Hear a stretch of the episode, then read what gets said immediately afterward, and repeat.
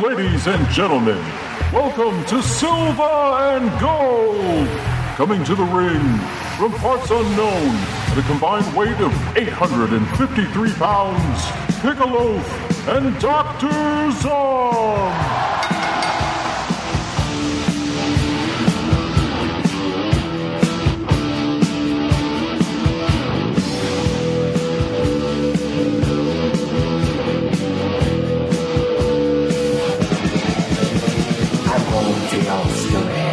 This you don't wanna be at. This ain't no home sweet home, it's home sweet misery. We knew when we got here, they tried to put us away. But when they see us walk down the street, they ran the other way. That's free in LTA. That is free in the whole USA. That's free, nasty and high. The further down the block you went, the better it got. Baby. Back for the silver and gold. I am the loaf. He is Dr. Zom. Yes, he is. I don't know what that singing was. I don't ask either. me, people. Uh, we got some coal mining for yous this week. The Molly Maguires, 1970.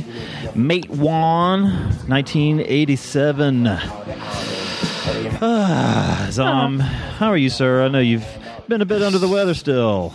Dude, I don't know what the fuck uh, God or whoever is pulling the strings in my life has decided that since I am going to Horrorhound Weekend to make my fucking stomach be fucked up for about two weeks straight. But last yesterday was, uh, it was fucking pretty miserable, and I'm just kind of. Uh, I have today.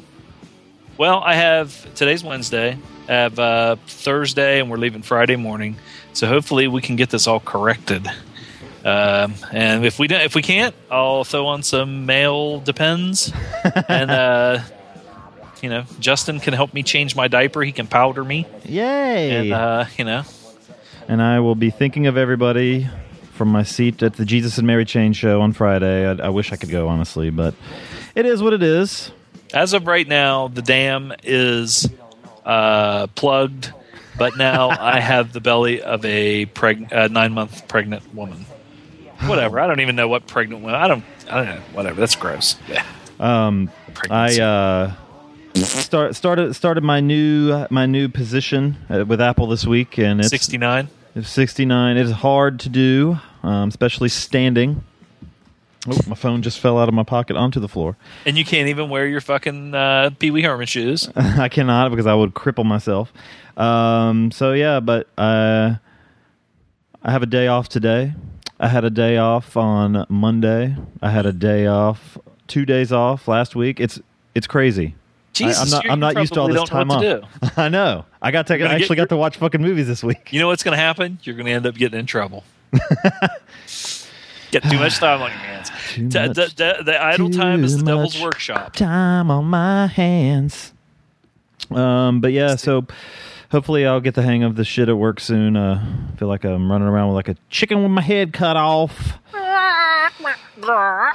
so, um, since you've been laid up, how, how's the movie watching been? What have you been up to? It has not been great because there have been several times where I started watching stuff, and because of the severe fucking moaning and cramping, um I just could not. I, I didn't care. I just didn't care. Plus, then I was telling you. um when I did feel good, which was for, for a couple of days after the poison ivy started clearing up, I felt good. Went and rode my motorcycle and shit, you know, and I was like, man, finally, I feel fucking good. Listen to the gentleman's 200th episode and almost I did. almost wee weed yourself. Oh, the fucking Jake McLeod's huge uh, That was really funny. montage was fucking funny. The singing was the, uh, like some journey and stuff like that was hilarious. But um, um, I started watching. I don't know what fucking prompted me to to watch this, but something I saw a clip or something about the old Larry Sanders show, which is Garry Shandling, and I thought, hmm, yeah, I wonder if that's on Netflix is to watch. and so um, I um, I'll tell you one thing Netflix needs to do. Uh, when they, of course, when you get on the the page on the internet, you can look up anything by, you can even just go okay documentary and just pull up all the documentaries. You can you can uh, look up by title. You can look up by actor.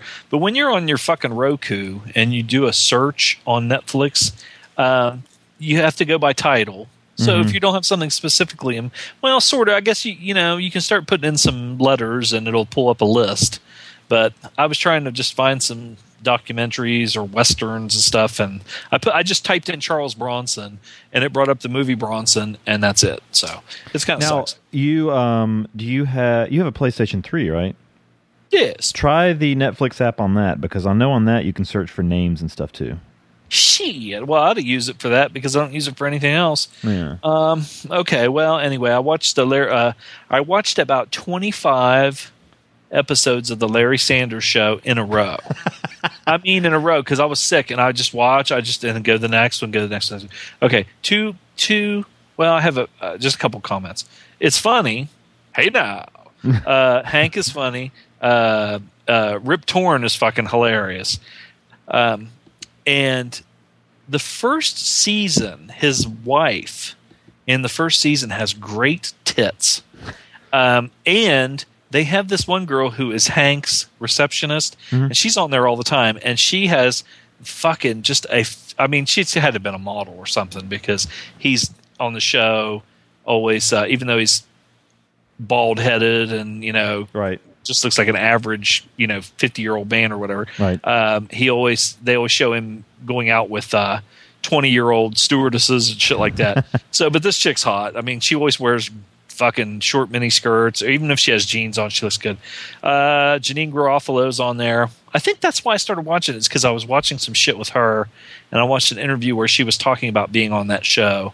And I guess at one time Sarah Silverman was a regular on there, but I didn't get to that part because after 25 episodes in a row, I got fucking burnt out. Um, I watched uh, Capote with Philip Seymour Hoffman. Oh, yeah, I saw that in the theater.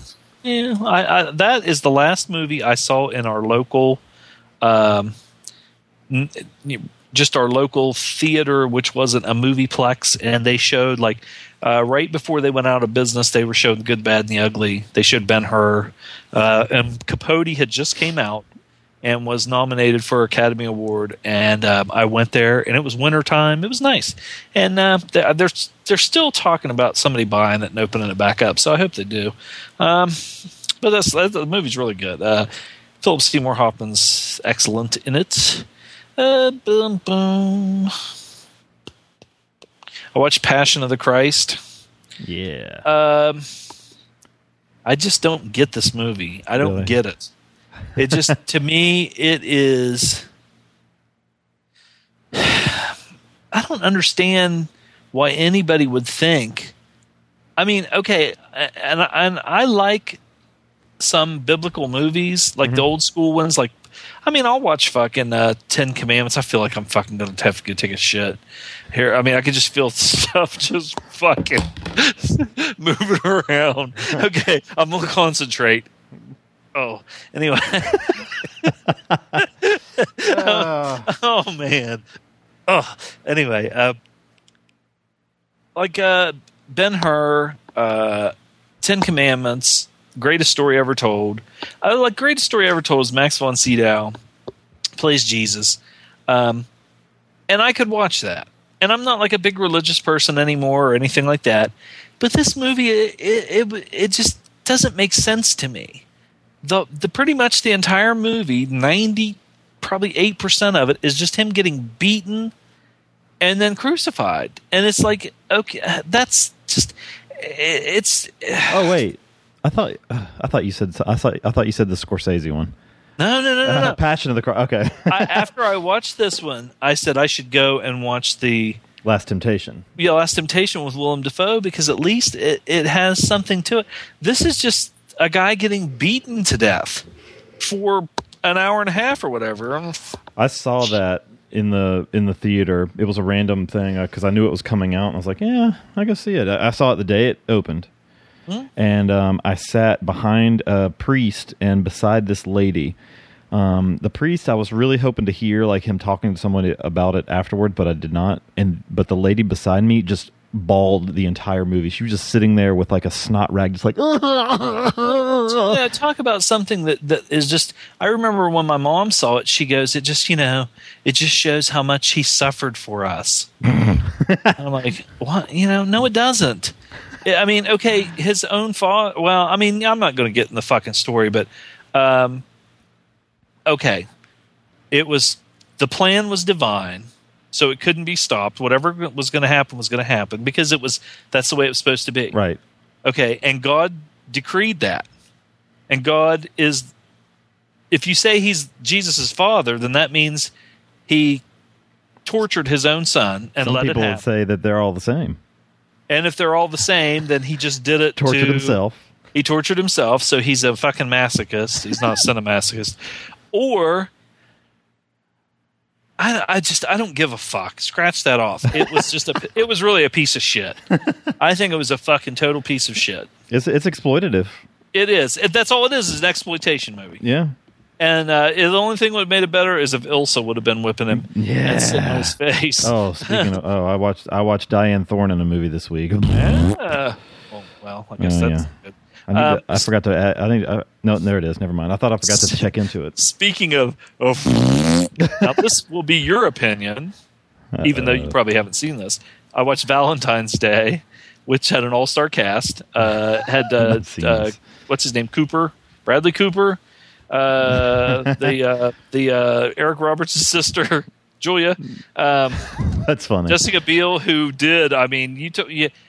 She was in that mode where she was working out all the time when she was dating like uh, A Rod and shit. Mm-hmm. Her shoulders, they were. I Sammy was right. She had shoulders like Dolph Lundgren, and it like, and she had a dress on, and it just looked compared to the other girls. Is like, dude, you look like shit. That that, Oh, that you does not look good. you got Patrick Dempsey. You got Patrick Jamie Dempsey. Foxx. This is an all star cast. It had an all star cast.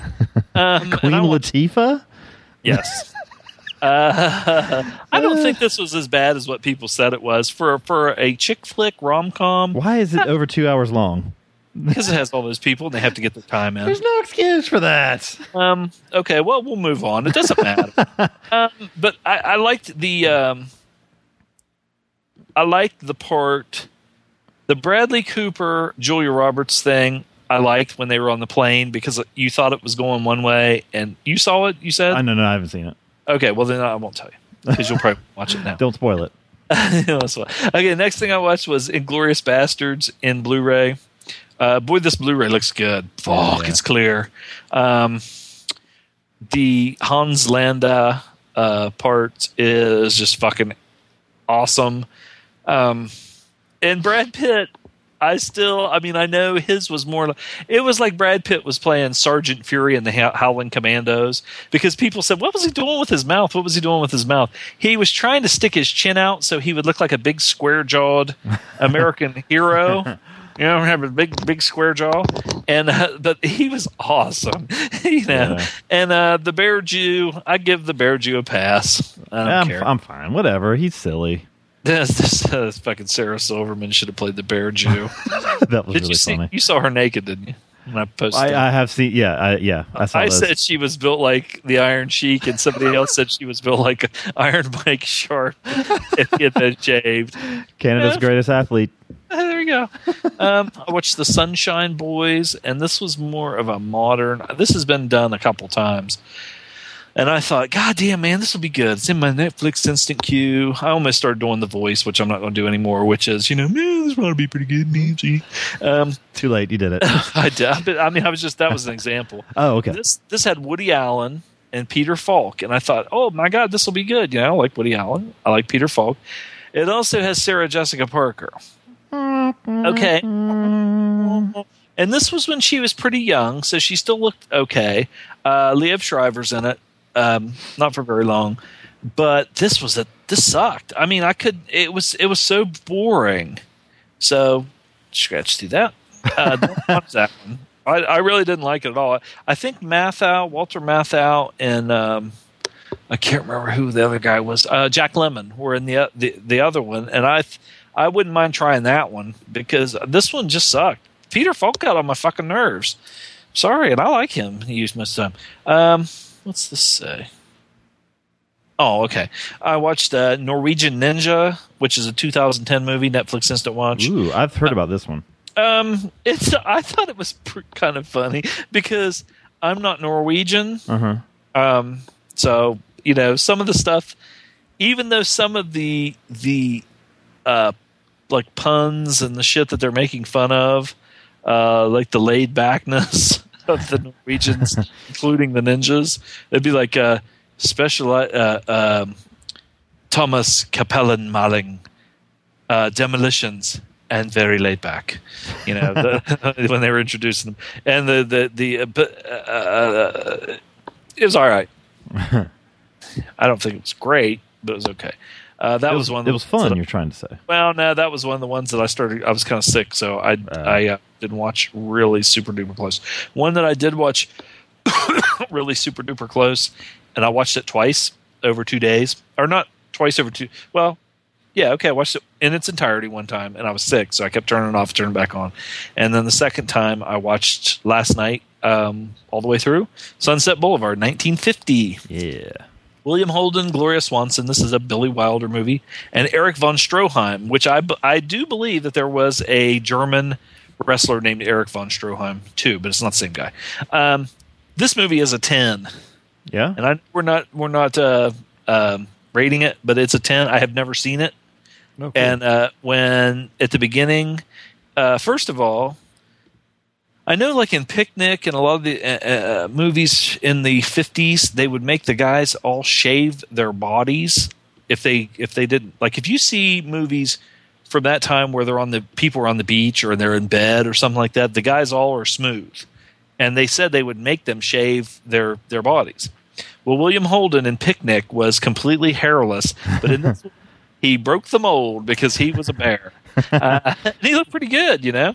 Um, uh, Gloria Swanson was awesome, and the the thing that really got me at first was because I kind of knew the story. yeah. Um, it's you know so famous, um, but I I loved I loved the story, and I loved the um, you know just her house yeah. Yeah. it was all covered in uh, uh, uh, ivy and shit like that, and like it had was hadn't been kept up, but it was just this just interest. It'd be the kind of place just you just want to walk through and look at everything. But the part about the chimp at the beginning, I was like, this is going to be awesome. Uh, anyway, uh, if you haven't seen it, Chicken Oot. it's on uh, Netflix Instant Watch. I watched uh, Big Bad Sis from 1976. Uh, Big Bad Sis is something that I got on a Eachley, Ephraim Eachley, uh, and I have a whole bunch of them, and I just thought, well, I wonder what this is. You know, it's a, uh, I think it's Shaw Brothers, uh, starring Ping Chen, uh, and is directed by uh, Chung Sun. Uh, this is pretty good. It's it, it it'd be like if it was made in America, it would like Pam Grier would be Big Bad Sis, Yeah. Yeah. Yeah. and uh, so it's a kind of a a um, Hong Kong uh, woman empowerment movie, and uh, she she basically is a, a a woman that don't take no shit, and uh, and this one girl this this these she kind of uh, gets these girls to uh, that work and women that work in this factory to kind of um, stand up for themselves. But it starts out with this uh, one girl, and it's got a lot of tit in it. It's got a lot of nudity. It's got a lot of um, of um, it's got some sex in it, um, and um, but Big Bad Sis, uh, she whips this one. It's got some lesbianism in it, uh, lesbian rape, and uh, um, she stops that from going on. Uh, uh, this young girl's getting. Um, I don't want to say getting molested by a bull dyke, but that's what happened. and, so she whips this girl's ass, and the young girl's like, "You need, uh, you know, she, her, her name's not Big Bad Sis, but I'm gonna call her Big Bad Sis. You know, Big Bad Sis, uh, could you teach me karate?" And she says, "I don't know karate." She says, "I just know how to fight ruthless." That's her style is ruthless, like grab guys' balls, bite guys' balls, um, all kinds of shit. Use just anything you can just to hit people with. Lots of good stunts in it. Uh, this would be a Jake McLarge huge movie. He's probably already covered it because that fucker covers everything that's fucking uh, Asian Yeah. on fucker. on Humanity, which is a really good show. Check it out. Check it out, especially when I'm on there because it's good. Uh, started watching this today. Uh, Gun the Man Down. 1956 Netflix instant watch. I, I wanted to watch some old westerns. Oh, I'm gonna vomit. Wait a minute. Don't do that. Um, 1956. It'd be good for the show. Good for business. Yeah. um, James Arness, who played uh, Matt Dillon on Gunsmoke for about 20 plus years, uh, is pretty young in this, and he's the star. And it's got a very young, uh, has to be 19, 20 year old Angie Dickinson. Yeah. See? Like that. Oh, she was good looking. Uh, but then I had to watch Matewan, so which I've seen so many times. I don't even know why I watched it. I've seen that movie so many times I can pretty much quote it word for word. Uh, we'll talk about that here in just a little bit. And uh, the last thing I watched, um, which was uh, this morning, started watching it when I got up and decided to uh, test the uh, old gizzard and eat some food. Uh, the Charge of the Light Brigade is on Netflix Instant Watch. It's 1968. There's a couple of these. There was a, I think there was a, uh, there might have even been a silent version, and then there was one that was made in the 40s. Uh, this one, 1968. Uh, it stars Trevor Howard, John Gielgud, uh, Harry Andrews is in there, and Vanessa Redgrave. Um, this one is weird because um, I don't know that much about Charge of Light, the actual Charge of the Light Brigade. It's a a uh, famous military blunder Mhm. Um, that you know you always hear about, and uh, in um, I can't remember if it was Cross of Iron with James Coburn. Somebody said something about. Oh no! It was uh, Eagle has landed with uh, Duvall, Treat Williams, uh, Michael, Mike Cocaine, uh, where uh, one of the, I think it was Admiral Durnitz said, um, this they were going to assassinate Winston Churchill, and Admiral Durnitz said this would make the charge of the Light Brigade look like a sensible military exercise. Well, Himmler, who was played by Donald Pleasence, had everybody's uh, offices and phones bugged, and he asked Robert Duvall about um, the mission, and Robert Duvall said, you know. Uh, you know, I think I think it's a fine idea and everything. And he goes, some people might say it would make the charge of the Light Brigade look like a sensible military exercise. And Duvall had been in the other in Durnitz's room when he said that. So anyway, charge the Light Brigade. Um, what's weird about it is, first of all, the first like half, of the, and it's a long movie. The first half of it is basically just setting up what fucking douchebag asshole these aristocrats were, Right. and they were just fucking fuckheads. Uh, and, and especially in the military, like the officers, they could say shit to each other. Like if you were an enlisted man and you went up to an officer and said, "This is fucking stupid," well, then they could just they could fucking tie you to a wagon wheel and just beat you till you. I mean, like you were com- uh, with a whip till you were just bloody. But like uh, it was like an officer and a gentleman thing where they kept the stiff upper lip and you might think this guy is the biggest fucking moron in the world. It just it was how they set it up. It that part was a little bit boring at first, Right. But I I could see what they were doing. But then, like right in the middle of it, in certain parts, it was almost like a Monty Python movie where they threw in these uh, animated parts, like Terry, like a Terry Gilliam animation. Oh, weird. I I don't think it was Terry Gilliam. I don't know who it was, but th- they were good, They- they- and and they were just like showing. Uh, uh, you'd have to watch it, but I mean, it's, it was it was just interesting that they did that. And then when they got down to the actual battle stuff and some of the shit uh, that happened, I was like, "Holy, this is just fucking." I mean, it was good. It's a really good movie, but um, like I said, you just have to get through that first part where they're. Um, it, the, the, it's not that it's bad Yeah, yeah. because you're just you're just like Jesus Christ. I mean, these fucking just rich assholes, just rich assholes that live in like their own goddamn world and are oblivious to you know, even though they they might have like one guy had been in India and had actually been in combat, had been a hero, but the rich arist- aristocrats that were the the officers hated him and resented him because they said if we have people that know what we're doing or that if we have people leading our armies that know what they're doing it'll make their it'll make our class look bad something like that Yeah. So these people didn't know shit, but just because they were rich, they'd be like the generals. Right. Anyway, it's kind of it's kind of like uh, the one with um, Kirk Douglas uh, that um, what's his face did that one guy that, that one, that one famous Cooper guy. I just saw a clip of that this morning. Made me want to see it again. Yeah, but anyway, that's about it. So I stretched out. I had I did less movies, but I probably talked more. That's cool. Um, whatever. let's see. So I actually got some stuff in.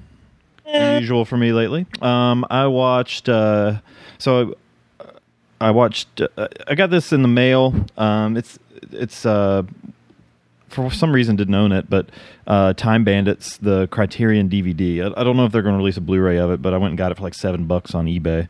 I mean on uh, Amazon. And um, so I watched it with the commentary, which was good and bad. It had interesting parts, but the four main people involved never were together. So it was like Gilliam talking, and then his would cut off all of a sudden, and it would be the kid, and then it would be the writer, and then like John Cleese talked for a little bit. But eh, I like it better if there's going to be multiple people on a commentary for them to all be in the same room so they can talk to each other as well. So um, Katie Joe's guy. except for uh no I, th- I don't know i don't know why they did that i don't think they hate each other i mean the kid never really acted again um Hmm? so his was So probably just a and and it's a it's crazy i posted the image um it looks exactly the kid in that movie looks so much like me um but we'll we'll we'll be talking about this movie more um i watched uh Mother of Tears. I finished off the uh, Mother's trilogy, the Argento Mother's trilogy. Uh, this one was gorier, definitely than uh, Suspiria Is that the or you said? No. Yeah, it's new, 2007. Um, it's uh, Asia Argento is as is the star. Um, so it's kind of oh yeah, a couple times. Um, so it's kind of weird. Like there's a shower scene. I'm like, oh, her her dad filmed the her his daughter in the shower. Um, That's okay. Those- like that. those Italians. Um, no, it, it was okay. I, I liked it all right. I mean, it, it wasn't offensive or anything. You know, th- a lot of horror movies just bore me, but this was this was, it, it was entertaining enough. Um, and um, it fits with the other ones too. So it it was it was all right. Um, I went to the theater and watched Lawless, the new uh, Hillcoat movie, and this one had a little bit of a discussion on our Facebook group.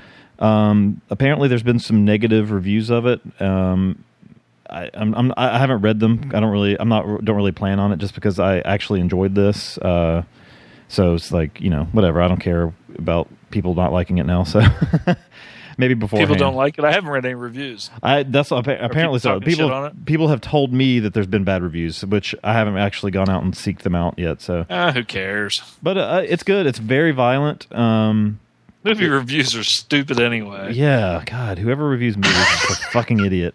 The um, but uh, Oldman Oldman's in it and is just a. I love his intro to the movie with the he he just like steps out of a car with a Tommy gun and just the the sound that it makes was fantastic. Um, and uh, Shia LaBeouf is in it and is pretty good. And uh, uh, what's his name? Tom Tom Hardy uh, is very mushed mouthed in it. He don't talk What's his name? like Guy. Uh, I don't remember what his name was. He talks like this Guy. No, what's his name? Guy. Oh, Um, Guy Pearce. Guy Pearce. Guy Pearce Yeah. is a fucking creep in it, and he had to have Yeah. shaved the part in his hair because I don't think he's. I don't know if he. I don't think he's balding, but the guy, you know, the character he's playing has this butt cut right down the middle, but that part is like a fucking inch wide. It's so gross looking, and he's very like he's always combing his hair and wearing gloves. He's like kind of a germaphobe. It's pretty good. Um, uh, the Death Rattler himself uh, sent me some DVDs in the mail. Um, I started watching a few of those. I watched The Erotic Adventures of Pinocchio and The what? The Erotic Adventures of? Pinocchio. Oh, It it was is- like a porno movie. Yeah, like. Like, Like. is the operative word. It's softcore and from the 70s, and it's a comedy, and it was not good. Um, Diane Thorne is in it. She plays the, I guess, the Pinocchio. the fairy godmother um, part. I don't. It's, I don't really. I don't remember it entirely. The story of Pinocchio. This is now my frame of reference for Pinocchio. If he lies, his nose grows. well, this one He wants to be a little boy. this one, like every time he like bangs somebody that's not Geppetto, it's the female that makes him. Uh, it's his dick grows. Nice. Yeah. So and he gets he she gets big breasts. she does. So and and she has this mishap where she'll like try to cast magic and she always accidentally makes her clothes disappear, which is kind of cool. That's all right. um, but the movie was pretty shitty. Um, I watched uh, Cabin Fever, another Death Rattler DVD. Uh, this is the Bear Jew. Um, maybe his first movie, his first directorial. He actually acts in it. Um, I'd never seen this. It's pretty good. It's gooey. Uh, it's pretty gory. Um, my dog freaked out at the dog scenes. There's there's a there's a uh, a, uh German Shepherd that constantly harasses them. Um, once the dog gets a sniff of somebody with the flesh eating virus, it always it wants to just eat them. So the dog keeps running into their where their cabin is and trying to attack them, which is and then just runs away. And my dog every Wow. time my dog every time every time he'd see the fucking dog on the screen. So um, and then That, that fucking uh, when you were talking about just animal in a movie, I, w- I I just wanted to add one thing in the Charge of the Light Brigade.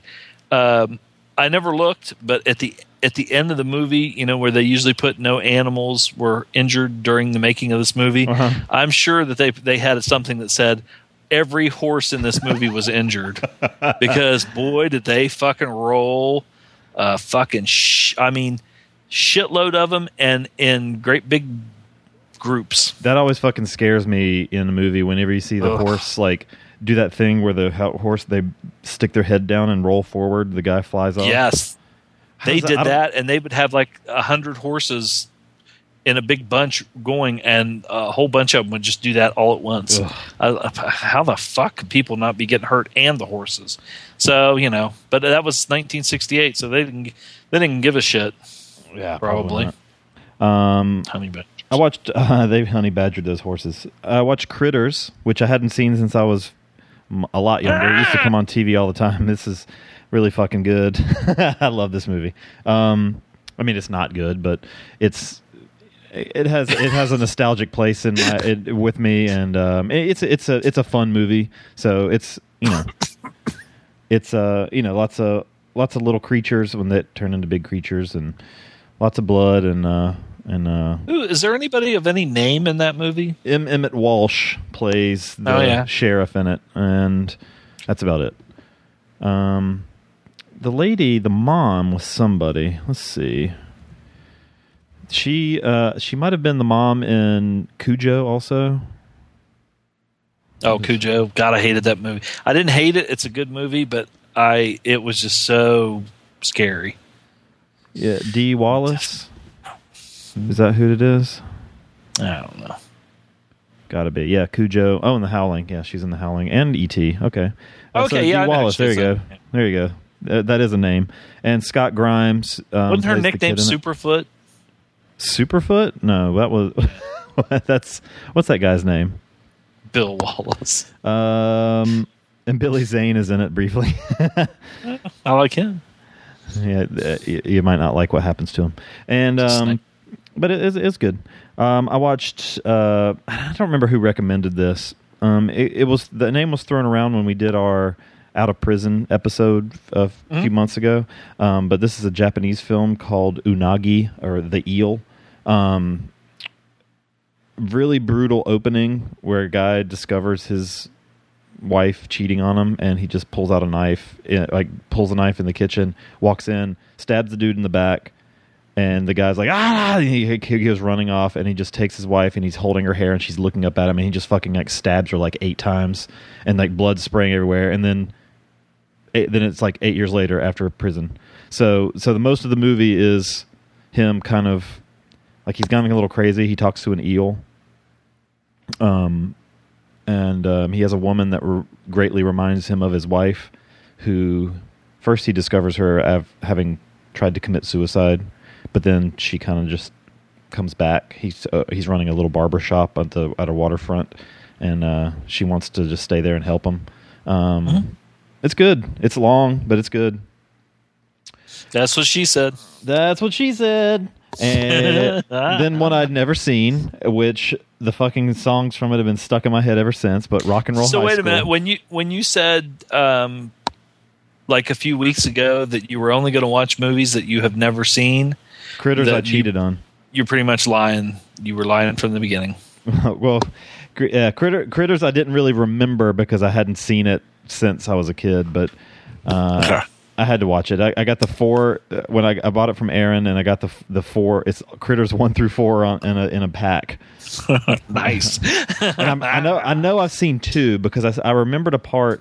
The bounty hunt. There's these two bounty hunters in it. Um, the critters are He's going to be regretting that. the critters are cr- are krites. They're called krites, and they were on a, a prison asteroid or something, but they escape and they go to Earth. They send two bounty hunters after them. And these bounty hunters have like these. they- They're like faceless, but they can look at like a TV or whatever, and look and they they take the form of something else. And um, I'd seen one of them in one of the movies sees like a hot chick and grows big tits, and that didn't happen in this one, so it must be the second one. They ought to make one called The Passion of the Krites. yeah, And Yeah. Have Put uh, one of those on Mel Gibson's cock and let it chew it off. Fuck uh. Speaking um, of fucking Jew hunter, they should have got. You know what? A, what uh, th- that would have been inspired casting if they would have had instead of Christoph Waltz playing the Jew hunter in Inglourious Basterds. if they would have had Mel Gibson, Oh my Yes. god. The fucking carving is oh wait, spoiler alert. I'd buy that for a dollar. Um but I watched Rock and Roll High School. Right. And yes, uh PJ Soles in that movie makes me think of Demise. Uh, and yes, rock and the song "Rock and Roll High School" has been stuck in my fucking head for three days now. Um, I can't. Joey believe I- Ramone, hot or not? God, she's like, I just love the way he eats pizza and he like he like leans his head back and just like swat. I'm like, what? A, there's nothing sexy about even the way you're describing this. Uh, no, no. he is not an he was was not an attractive man. Um, but Not like Johnny Ramone. God bless George Bush. Uh, Your hatred for him is he's a- amazing. he was garbage. Um, no, Shirley Manson. No, he was he was not a good person. No. Um, I can't believe Uh, I've never seen Rock and Roll High School. It was a lot of. I was, I got, I was getting a little like choked up by like how much I was smiling by the end when, whenever the when the fucking building blew up, I was like, this rules. it was funny. Um, spoiler alert: building blows up. Um, uh, I watched the the Island President. Uh, this is a documentary. What? The Island President. it's a documentary about, I got to catch the guy's name, Mohammed Nasheed. Um, he was the first democratically elected president of the Maldives, which is a, se- a, a a chain of about 2,000 islands in the Indian Ocean. It is a nation. So we went in and killed him and fucking put a dictator in his No, well, that was the that was the Because thing. we're all about democracy. there was a dictator there from 78 until 2008 the same guy and um, this guy uh, Mohammed Nasheed was one of the guys that was you know pro democracy and was imprisoned over 20 times tortured a couple times and eventually like you know people were what what what finally broke it the there there broke there a news story broke about a 14 year old kid being tortured to death. And his mother wouldn't refuse to let him be buried until photographs of his body were shown. Mm-hmm. And where he was like he had bruises and broken bones and everything and um, that kind of was the impetus for it and that was in 2003 and by 2008 the the so many protests were going on that the guy the the guy in charge was he basically said okay we're going to have a democratic election and this you know Nasheed uh, Nasheed won so anyway the, the movie's beautiful. I love I love the story of him coming into you know his presidency. Um, but the main the main thing about it is him taking charge like of becoming like a a proponent for climate change because because of the rising temperatures and the rising sea levels a lot of the islands in this nation are sinking essentially well, um, now see that to me sounds just like that. You know, it sounds like propaganda. it is totally let's just say, I mean, you know, let's just say that it's about it's 50-50 whether all that's happening or not. I think probably it's true, but there's a lot of islands that, 60-40? that have lost like you know ten or twenty feet of beach in the last few years alone.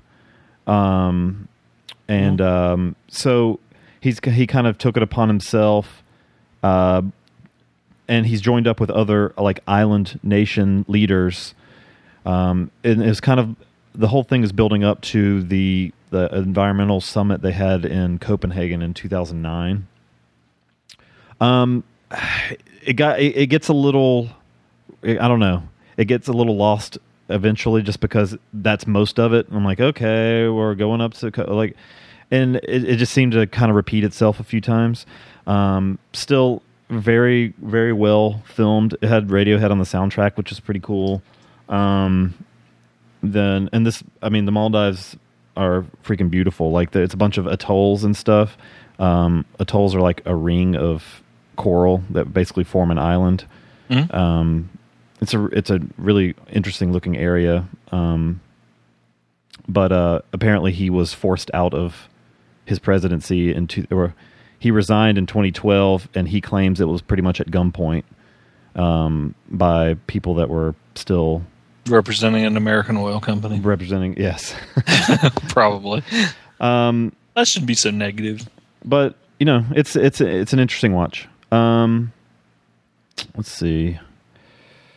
Uh, I am overwhelmed by the amount of movies you have watched. I'm so used to fucking, you know, you like, oh, what's this?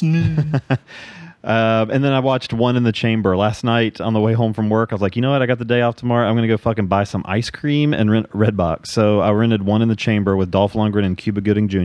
and Right. bought some. Uh, I bought some triple fudge brownie ice cream and some espresso ice cream. Mm. So I had ice cream and watched. Uh, well, I started it, but then I fucking passed out. laying there with your big belly sticking out. Hurt. totally. Um, uh, so I finished it this morning, and it's it's pretty good. I mean, it got it has like a four point five on IMDb, but um, Did Dolph direct it, or do you know? I I don't I do not know. Um, it he is a he's they're both well him and Cuba Gooding Jr. are both assassins. They don't work together. Um, it's a no the guy a guy named William Kaufman directed it. Um, who also directed Sinners and Saints, which I saw the preview for, which didn't look terrible. Um, so uh, this one is uh, two assassins. One, you know, the movie starts with Cuba Gooding Jr. He's been. It's basically two Russian gangs that are trying to kill each other's leader, and they hire this independent assassin to do it. Um, and now he doesn't quite get the job done. He misses the he misses the main guy he's supposed to get. So then, as retaliation, the group hires they call Dolph, whose his nickname is the Wolf, and it's kind of funny because he's like he tells somebody at one point, "Please don't, please don't call me that. It's so cliche." like he hates his nickname. Um, it's cliche. yeah, he wears these fucking tight gray pants and these like white uh, loafers and a Hawaiian shirt and a fedora the whole movie. it's hilarious. Um, it's good. He's awesome in it. Cuba Gooding Jr. is pretty good. He's uh, just kind of quiet and uh, he he uses a sniper rifle the most of the time. The 50 caliber rifle he uses is pretty crazy. At one point, like guys are just flying back away from the window. Um, but yeah, worth watching. It's a good rental. It was a I, buck. I would feel much better if Dolph, if I knew Dolph Lundgren had a an Oscar in his uh, past instead of Cu- Cuba Gooding Cuba. Jr. Um, Cuba. I mean, there's I some like there's him. some dumb stuff in it, but you know, whatever. I liked Whatever. it. Um, and but and there's a couple face offs between the two, which were pretty cool. So, and and Dolph uses grenades at one point, which is pretty awesome. Um, but and he had some really Dolph had some really bad looking tattoos. He, you- see his um, back at one point, and he's got it's like uh, Marx, Stalin. He's he's Russian. Yeah. It's like Mark Stalin and somebody else, like in in. But it looks like somebody fucking drew it on with a sharpie. it's Nice, so terrible. Uh, Didn't um speaking of tattoos, Oh yes, I got some new new ink this past week. I got some flying saucers added to my arm. The one on the back of my arm is very crusty and, store, and sore still. nah, Uh, so Oh God! Is it? Does it smell or anything? no, I, don't, starting to stink a little bit. I can't get my nose back there. I can't tell. Uh, I can hardly even see it. I'm like, I'm like, I'm standing in the mirror with my my my fat ass standing in the mirror with my shirt off, my arm up in the air, trying to like put ointment on the back of my arm. It's really awkward looking. um, I'm gonna get some coffee ice cream when we take a break. Uh, so yeah, that's it. Um, why don't we take a break and come back and let's just go in chronological order. We'll do Molly Maguires first. Sound good? Okay. We'll be right back.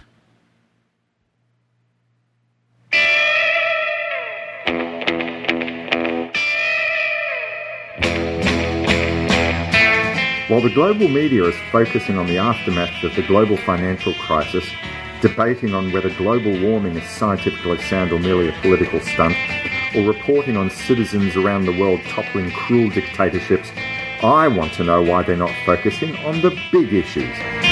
Is chess a better label than Sun? Did Richard Thompson or Britney Spears do a better version of Whoops, I Did It Again? Is Lou Reed or Van Morrison a grumpier old man? Do you think U2 are a crap band? Do these issues matter in your life? They matter in mine. That's why I host Love That Album, a podcast based around music minutia. Join me, Morris Bushtinsky, as every fortnight myself and a guest host will dissect a favourite album right down to its bare bones and discuss some of the latest music news. You can find the podcast either on the blog site lovethatalbum.blogspot.com or at lovethatalbum.podbean, that's P-O-D-B-E-A-N dot com, or just type in Love That Album, or one word, into iTunes. If your heart pumps to the beat of a Keith Moon drum fill, then I'd recommend you see a cardiologist. Failing that, you probably care about music passionately, in which case, join me for Love That Album. And you won't even have to drive your car into a swimming pool.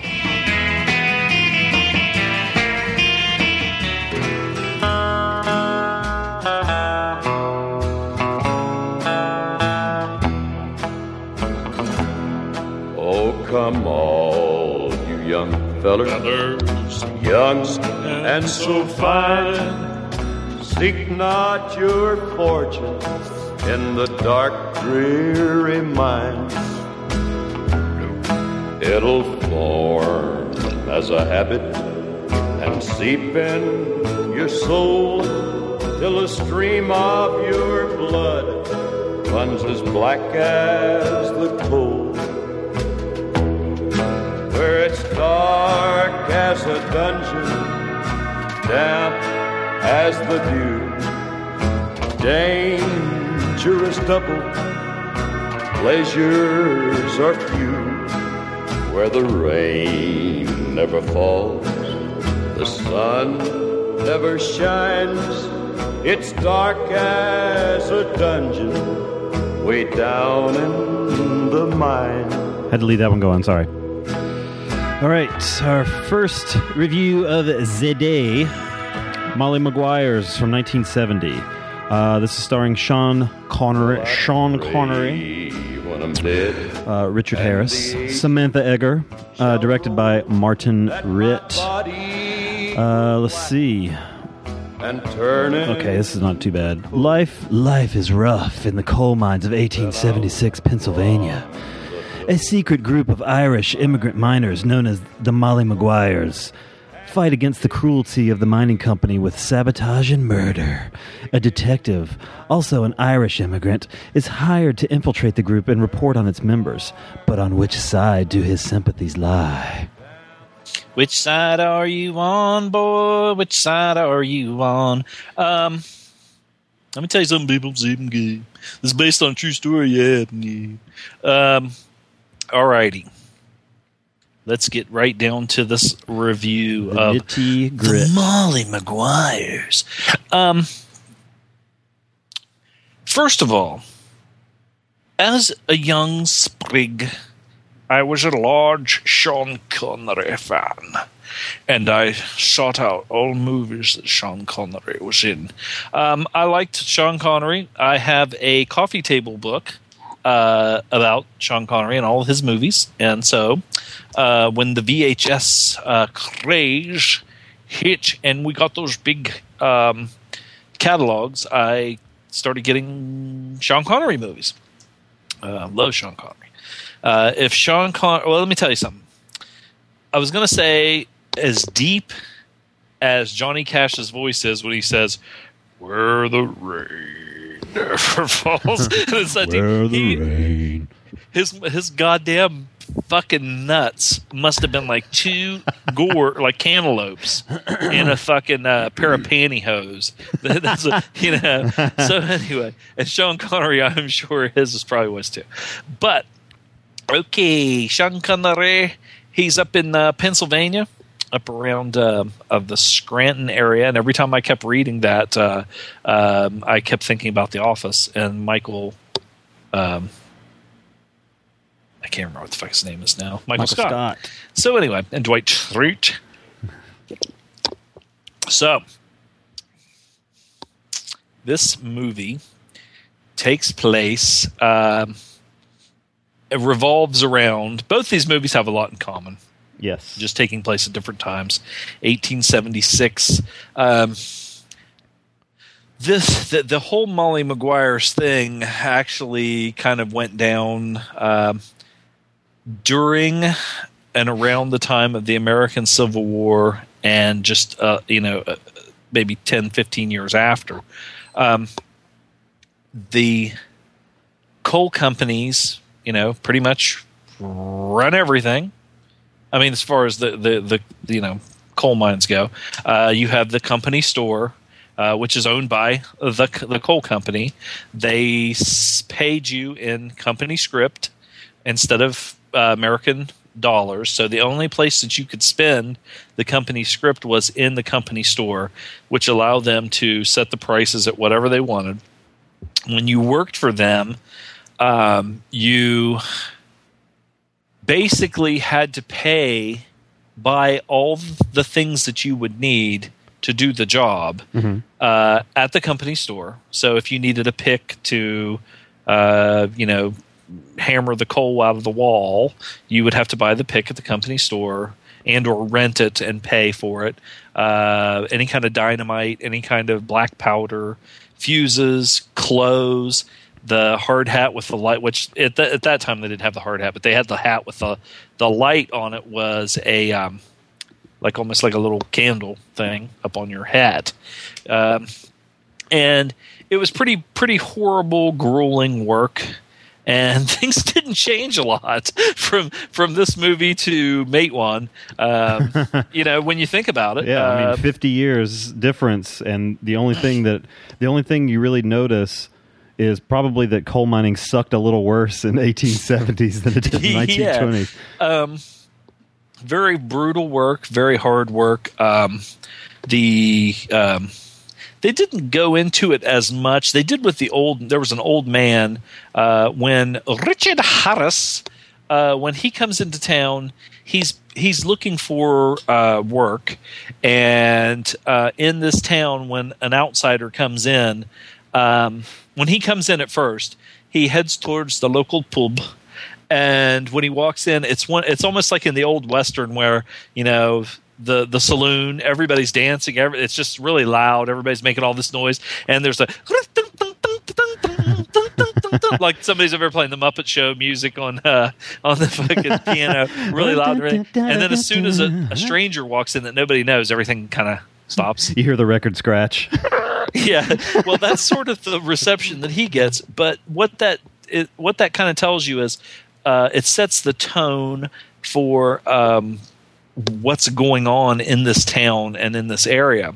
And at the time um, it wasn't as much just because he was a stranger um, as it was that there's some real friction going on uh, in this town uh, between the workers and the basically the company, um, and you don't know what's going on, um, and they the, the the guys in the pub uh, decide that they're because Richard Harris he sticks out like a sore thumb. These guys are you know blue collar guys, hard workers. They for the most part still have their work clothes on and and they all know each other.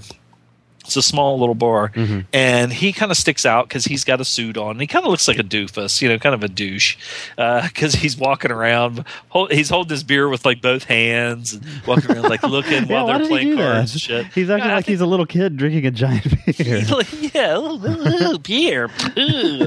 and there's there's, And we there's all know we, we all know Richard Harris didn't have a problem drinking. So. No, no, no, no. He's like, what's this beer shit? I need something that's like. Is there not 110 whiskey in this fucking glass? That's what he was hoping for. Shit. Um, he has a he he and Connery both sport um, pretty impressive caterpillars on their lips. yeah. Um, now, I know for a fact that Connery is wearing a wig. I thought at one point that Richard Harris, Harris um, the guys test him because they're like, okay, hey, go over and uh, he, Connery gives the guy a look like, you know, just go over there, you know, and um, they they pick a fight with him. Um, he he holds his own, and I think you know to to show for himself, he knows that if, you know he has to not take any shit or whatever. So they, he gets in a brawl with this kind of a um, rugged looking one of the bigger guys, and um, the the the pigs come in and uh, and give him a a nice. Um, I guess it would be. It wasn't a blackjack. It's more like just like a billy club. Yeah, just a But It's a little short thing, uh, and they they um, they crack him over the head, a horse cock, and so, That's funny. I was just thinking about that movie. When uh, that's funny that you said that. The horse horsecock movie. what was the horse cock movie? um, the um, the one the Jack Nicholson one. cock. Huh? The Jack Nicholson one where he's like, uh, Oh, reaching lay for the that horse horse cock. cock upside your head. Last detail. I thought you were talking about the fucking one I saw the other day where the woman was sucking the horse. Uh, no, no. and you know what? When you're saying that, I have my dick out the leg of my underwear, and I'm scratching. we should get cameras and do this show live. Um, well, not live, whatever, whatever you call it. Not be just another. Yeah, so uh, Kind of, kind of racked my left nut, the one with the the growth on it. Anyway, you're falling So- apart, dude. the, I know the, the it's, uh, whatever. Um, the, the the part where I thought Richard Harris looked like he might have a wig on is um, he they show him at the police station and he's putting his face like uh, in some water or something to wash the blood off his face. Where he's bent over and the part doesn't look like a real part. It looks like a looks like wig hair, but I don't think he wore a wig because he always had kind of ugly hair anyway. Um, so anyway, getting past all that, uh, Connery looks pretty good without with, with with his little you know with his toupee, you know, and everything. Um, it shows right off the bat that Connery's kind of the ringleader because they, when they when Harris walks in the bar, you know, everybody's kind of looking at him, uh, you know, for what they should do. Um, so anyway, they kind of set up uh, the the whole point of the thing is there's a a um, secret society called the Molly Maguires. Of course, that's the name of the movie. And uh, in some ways, it's especially when I was a kid and I was looking for Sean Connery movies. I don't think that the title of the movie does does it any favors. Not here. Not here because well, I mean, but I, I don't. Uh, if you're if you knew about history, of course, yeah, then you Right, know right, what they're talking about. But I had no idea what it was about. I was like, "What the fuck's this about?" Molly Maguire's, you know, I was like, "God, you know, I don't know." So anyway, um, there's a secret society called the Molly Maguires, and then there's there's a um, uh, just a, uh, I guess it would be considered almost like a lodge or a social club called the was it was it the Friends of Hibernia? Hibernia, hi, yeah, something like that. Hibernia, yeah, yeah, yeah. But that, but that that's like a legal uh, club that all these Irish people belong to. right, um, right. And there's the the the, the greater like the water buffaloes in uh, Yeah, Flint- in yeah, the Flintstones. Flintst- yeah, the poo. So Sean Connery would be the grand poo. Um, but um, they the in, in at this time is like one of those deals where if you watch like Gangs of New York, Mm-hmm. uh, um, which took place sort of around the same time, um, the Irish were what like what almost like what we right now are a lot of people that are real xenophobes. Uh, think about like me- Mexicans Yeah, yeah, yeah. Because they, they came over from the Irish famine and there was just a shitload of them. And all of a sudden they came over and all the natives, which weren't natives, they were just, you know, the uh, Europeans They were here a little earlier. were here a little earlier. And they were all pissed off. Oh, this fucking Irish! They're coming over, taking our jobs. Fucking bloody Irish! And like Daniel Day Lewis said in Gangs of New York, you know, you and your holy Roman popery, because you know everybody over here was, you know, Quake, or they came over. They were Quakers, Pilgrims, and Protestants. And then all of a sudden, all these uh, Catholics were coming over who were Irish. I'm gonna watch And that so- movie again. that's a good movie. Um, and the book's pretty good too. Um, they, they, but they, they all kind of stick together, and so they're all getting the shit jobs, and they're all pretty much being exploited by the man. Um, so they they they're kind of bonding together, and um, they are the the Molly Maguires, which is this this small secret society kind of a, a group that I, I I hate to use the term terrorist, but you know there were the the Well, company. Yeah, I mean that's that's kind of what they're. I mean, r- terrorist now has a negative connotation, and I mean, But one man's terrorist is another man's freedom fighter. right. Well, I mean, and that's that's what they were doing. They were terrorizing the coal company's property and Yeah, and stuff like that to disrupt the flow of their business. yeah, and trying to in in reality, um, this was a a um, a union fight. It was much like the movie Matewan, which we're going to um, review Mhm. coming up in the same show. This one, this show. Um, but um, there was a union fight. Um, the coal company, of course, is exploiting the fucking shit out of everybody. They own you lock, stock, and barrel. They own the homes you live in. They own your clothes on your back. They own the food that you buy. Uh, and um, when they're done with you, you, you know, if you got the the the, the um, working conditions were awful. They they show this several times where the the little kids are even working in the mines. Oh they yeah, certain jobs for them, like just picking out certain pieces of coal or whatever. that fucking job that was the, the now there's you see you see some young people working in the mines a little bit in in Matewan but this mm. one these fucking kids are like nine years old Yeah. and that's the the job that they have i don't I, I guess they were i don't know what they were doing exactly but basically there's like a a waterfall or coal fall, if you will. Like, you know, the coal's just flowing by in this trough, and these kids just like sit right over, like on a bench or something, over this flowing like river of coal, and like they're like running their feet on it. And I think like, what they do is that they're they're kind of like sifting through and picking out um, bad pieces or something. uh, pieces that weren't coal, like you Oh, know, okay, like a rock or something. rock or or, or uh, you know something that wouldn't burn, and they don't want it to get mixed in. Because Harris at one point hurts his hand, and then since he can't do a lot of the regular work, he sits there with the kids doing the same thing. Because if you don't work, you don't get paid. Yeah, yeah, yeah. And if you uh, and I, you know, uh, everybody knows that on this show that I live in West Virginia, been in West Virginia all my life, and up until my dad's generation, everybody in my family on both sides were coal miners. So we lived through and went through. We, we I mean, my family lived through, and to an extent, me because when I was a little kid in the early '70s, I remember a lot of this shit going on Yeah. um, and you know my uncles and and uh, grandpas and everything sitting around talking about this shit. Um, you, th- I mean, it's w- when you said we were going to review these movies, and you said that it might get a little political.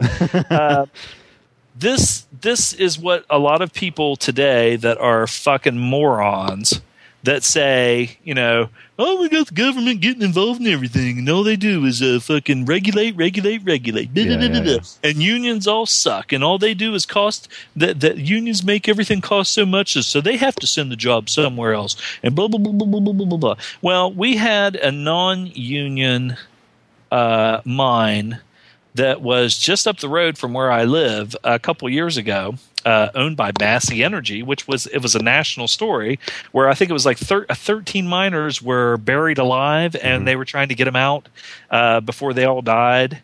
And it was a non-union mine, and it's come out uh, after the fact that um, the guy whose name was actual last name is brought up in Matewan, uh, Blankenship, Don Blankenship.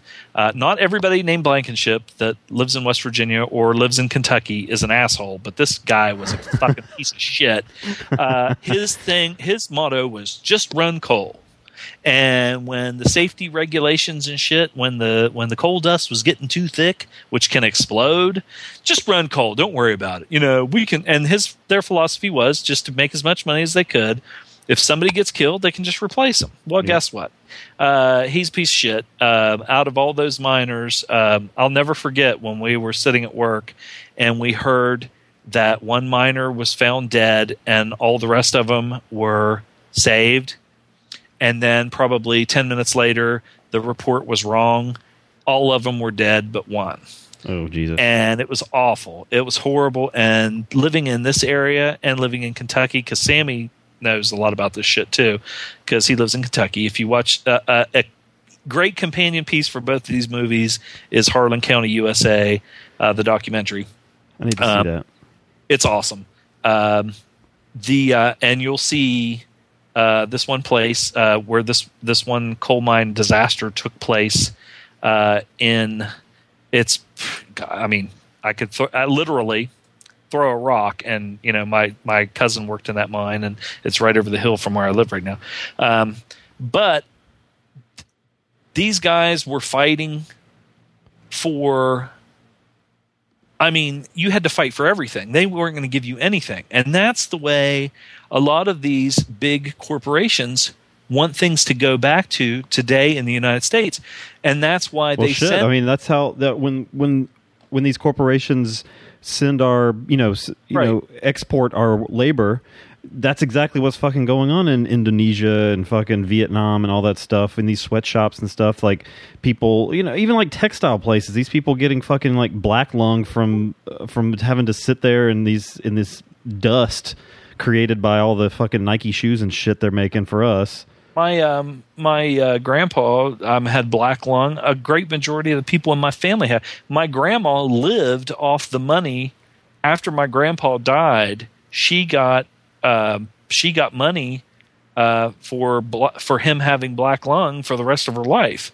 Um, I mean, shit. I, I work for a company that's right in the middle of this with the you know dealing with Foxconn. Foxconn, the you know the probably the largest producer of electronic shit on earth, and you know, and Apple Apple's right there in the middle of it, just with these it's people ju- that it's all live there. And, I mean, that's all it is. What, uh, and I've said this. This is uh, you know a line that I use quite a bit. Is they outlawed slavery in the United States after the Civil War, and the American the, the uh, American dream, which is just nothing for some people, is nothing but greed. They outlawed slavery after the Civil War. So what did America do? We exported it to other countries. We uh, they basically have slave labor. When you're only paying someone five cents a fucking day or whatever like that, and and you're, you know, it's it's just disgusting. Uh, and that's a common thread uh, these days is um, you know what's and, and I'm not saying that all unions are good because I mean they're they they demonize you know the collective bargaining and the unions because the only thing on the left that has the same and it doesn't even have the same but has even close to the money to compete with like Charles and David Koch and uh, you know um, Duke Energy and all this shit like that is Massey Energy, Duke Energy is the uh, organized labor, and when they say, well, like, you know, well, fuck, look, the mafia was involved in organized labor and all this stuff. The only reason the mafia ever got involved in organized labor, is because there was money to be had.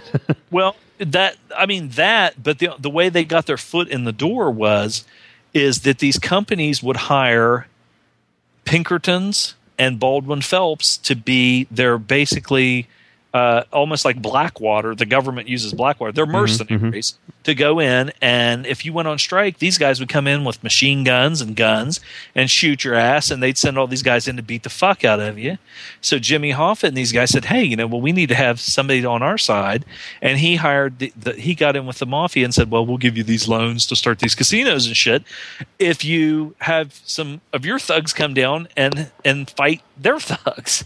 So anyway that's no excuse. I mean, it sucks, but still, that's how you got a. a uh, they have to pay you overtime after so many hours. Uh, they have to pay you, uh, you know, minimum wage, no child labor or the child labor laws, safety laws, all that shit, and they want to get rid of all that shit, you know. So anyway, but back to the movie. What you find out early, and this isn't giving anything away because this is just the basis of the movie from the very beginning, is that Richard Harris is not what he appears to be. Right. We can say that, right? I think so. I mean, well, it said it in the synopsis. yeah. He he is a detective. He works for the Pinkertons, and um, and this is both his character and Sean Connery's character, and the events that happen in the movie actually happen. Um, he is sent to get in with them and to um, find out what's going on with the Molly Maguires, and uh, they want to they want to get the Molly Maguires and you know basically get them for the crimes that they're doing. Now, where fiction and reality blur is in the movie. There are the Molly Maguires, mm-hmm. and they are doing all this shit. In reality, and this is it's contested but for the most part a lot of the people say there were no molly maguires. There were molly maguires in ireland a long time ago but there were no molly maguires here. The the coal company basically came up with this molly maguires thing and said they're these terrorists and we have to we have to put a stop to them. They're anarchists so anybody labeled that anybody, no matter what, that they labeled a Molly Maguire was put on like a fucking hit list, and they sought them out, uh, and for the most part, that's how they broke up this union and everything. Um, this also kind of is a situation that occurs in the other movie, which we'll go into later. Right. Um, but these detectives that come, or quote unquote detectives, you know, Pinkertons, uh, in this movie, they are not the law, but they act like they are the law. And um, they come in, and the coal company, is, you know, is in cahoots with the real law, the cops in the movie, and um, in the real story, they the police who are owned by the coal company arrest these guys. Um, the prosecutors were appointed by the coal company, mm-hmm. and they said that the only thing that that that this the actual government, the city or whatever, um, supplied were the nooses. But I mean, it was just it was like a railroad job. They they they fuck these guys, and um, you see they try well, well, like what we were saying about when they these guys their methods were at first you know they would blow up the shaft so it would just be you know closed in uh, and it would cost the coal company so many so much money because they'd have to start all over again Yeah, go yeah, yeah. fucking dig it out and everything uh, doing stuff like that and then the the cops actually in the movie get are the ones that get physical and then they're like well we'll show those fucking potato heads or whatever you know? So they go and they, they that's how they test it's almost like a mafia thing in the movie where they put uh, if it's a new guy they put him to the test and they say well you got to go and beat up this cop or you got to go and kill this guy or whatever. So richard harris has to make his bones so that they'll trust him. And um it's it's it's a pretty good plot um and it's it's educational when i was a kid i i kind of understood it but i kept thinking you know i wanted I thought Sean Connery uh, uh, of him as a hero uh, in all the movies like James Bond and all this that and everything. And then in this movie, I was like, well, you know, he's kind of the he's kind of a good guy, but these guys are the cops, and these guys are doing stuff like they're they're they're beating up people and they're blowing up the coal mines. What you know, and they're trying to put. So is Sean Connery a bad guy? And and so anyway, it's basically Richard Harris trying to um, get shit on these guys, and there's some layers there of of character development because Richard Harris basically is a guy that uh, he's motivated by money to an extent, but status more. Yeah, than yeah. I mean, he said there's a there's a good line in it where he says like he tells the cop he's like I'm tired of looking up, I want to look down. Mm-hmm. Yeah, and and so that says a lot about him where these guys are they're they're you know the miners are family men they have kids and everything and they're trying to make a living off of this and they know that it's it's almost like a dead end life. Because even the younger ones the guys like you know why not and Sean Connery even says the same thing why not do this? You know make your mark uh, leave something because y- when you worked in the coal mines if you watched uh, even the movie coal miner's daughter Levon Helm plays Loretta Lynn's father, and he's got like black lung uh, uh, so bad that even as he he's not even an old man. If at the time when she first fucking got married, I mean, hell, she was only like thirteen or fourteen years old, and so he was probably in his mid thirties, maybe forty, right.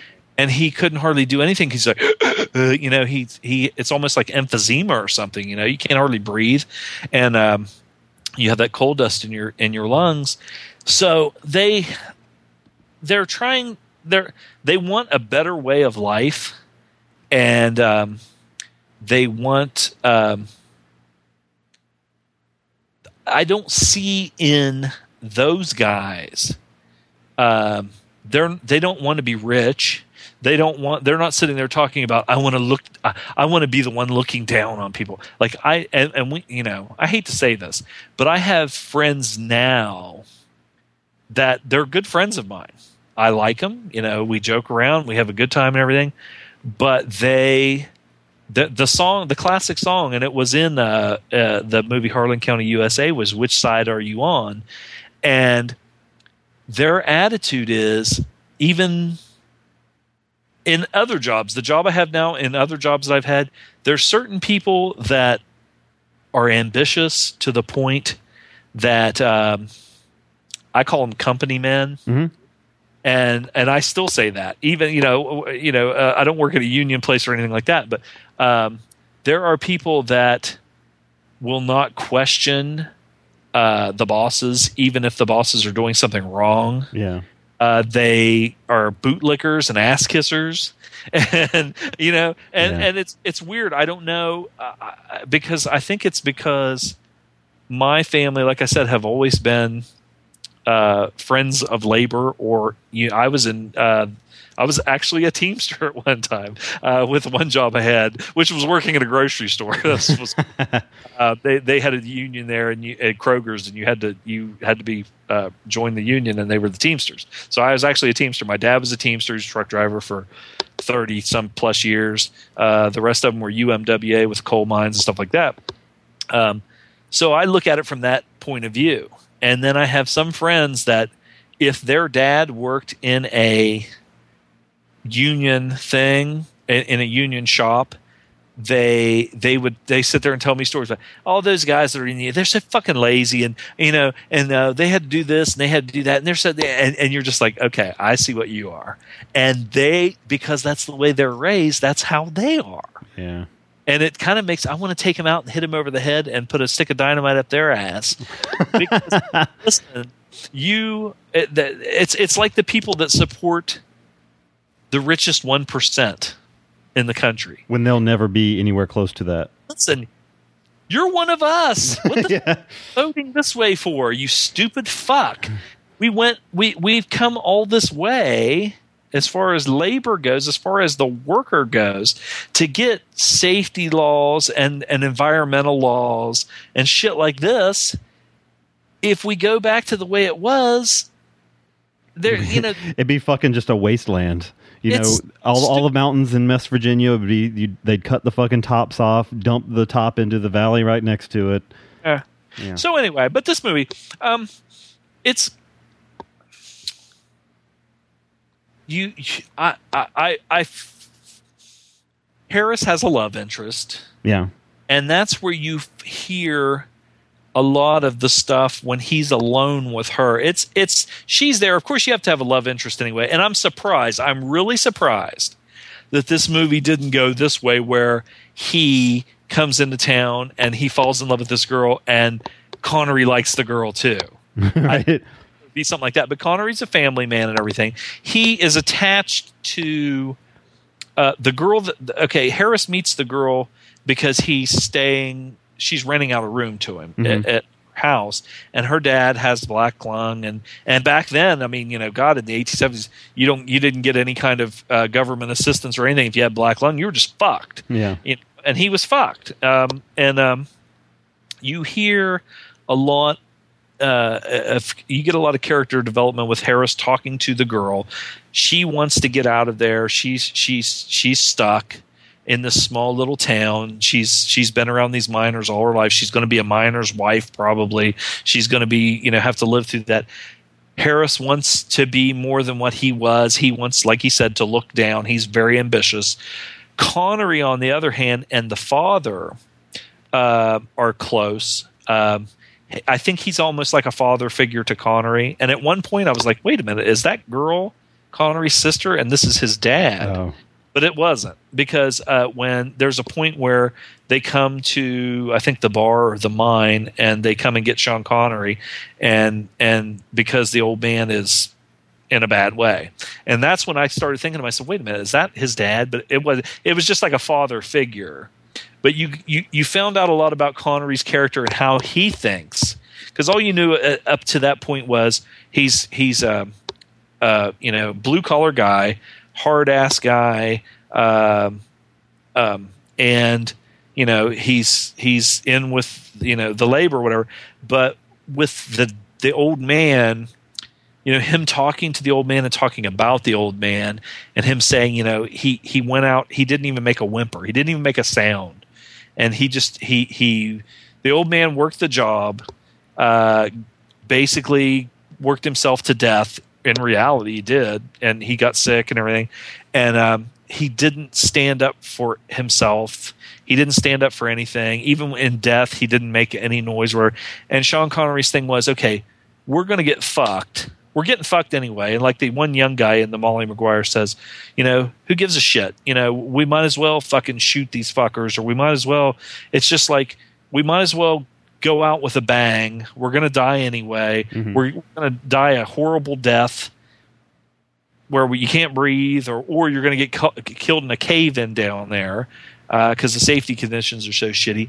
So we might as well just fucking fight and go down swinging. And that's the kind of guy Sean Connery was. Yeah. So and he actually gets to the point, and it it I would I mean I know it's a true story, and it probably took seem it probably took place over a lot longer period because they only have a certain amount, like two hours in the movie, yeah, yeah. Uh, where Richard Harris gets in with them. They have to move the story along, so he has to get in with them pretty quick, and they're very suspicious at first. But like I said, then they have him. He tells Connery why what why he was kind of on the lam and on the run, why he chose to come to that town and take this shitty job, and um, it's sort of a believable story. Uh, but then they have him do some things, like I said, make his bones. So I think that gets him in, gets him in there, and they trust him. right. Big mistake. Uh, so I mean, there's an inevitable conclusion, Yeah. uh, but um, the one the the and uh, you know not giving away or don't want to give away the ending or whatever, but there's an inevitable or there is a a a, a reveal. Which we know, it's not a reveal for us because you know throughout the movie, but it's a reveal to the other characters about Richard Harris and who and what he is. And then uh, there is an inevitable, which they had to have, the inevitable um, conversation or meeting between Harris and Connery after that reveal. Right, right. Be good. The um, another another thing I th- that's probably my favorite part of this is, and honestly, I wish they. I wish in, the the balance of the movie was off for me. I wish it was less about Harris and uh, uh, what's her face. Um, what was her name in the movie? Samantha Eggar's character, Mary or something like that. Um, I wish it was less about them and more like him and Connery becoming. It would have been more of Richard Harris fucking her yeah, yeah. Um, in the cold, like with cold. His hands are all black, and he's she's got black hands. she has a back, black handprint right over her cooch. Serious. I got to bring it back down or back up to our level. Um, but what I like, the, a common thread between the two of them is the um, the religion playing a part in how the story uh, kind of unfolds. Um, in this one, you have the kind of you, you have uh, the Catholic Church taking the side against the Molly Maguires. There, like, there, there's a sermon in particular where a guy's preaching against violence, which makes sense at first, but then he's like, you know, church condemning all secret societies and basically basically siding with the coal company is what it Except ultimately. ones that uh, molest children. right, right. That violence is okay. Well, that's love. That's not violence. Uh-huh, yeah. Um, but the um, some of the coal mine stuff in it was uh, pretty cool. I love I love the opening sequence when you first see them doing their thing. Um, when the when the even when the movie first opens, you get this. It's like very quiet. Uh, you see a sunny sky, and then it, it slowly pans over, and you get that, that tall building where the coal flows through, like the river I was talking about.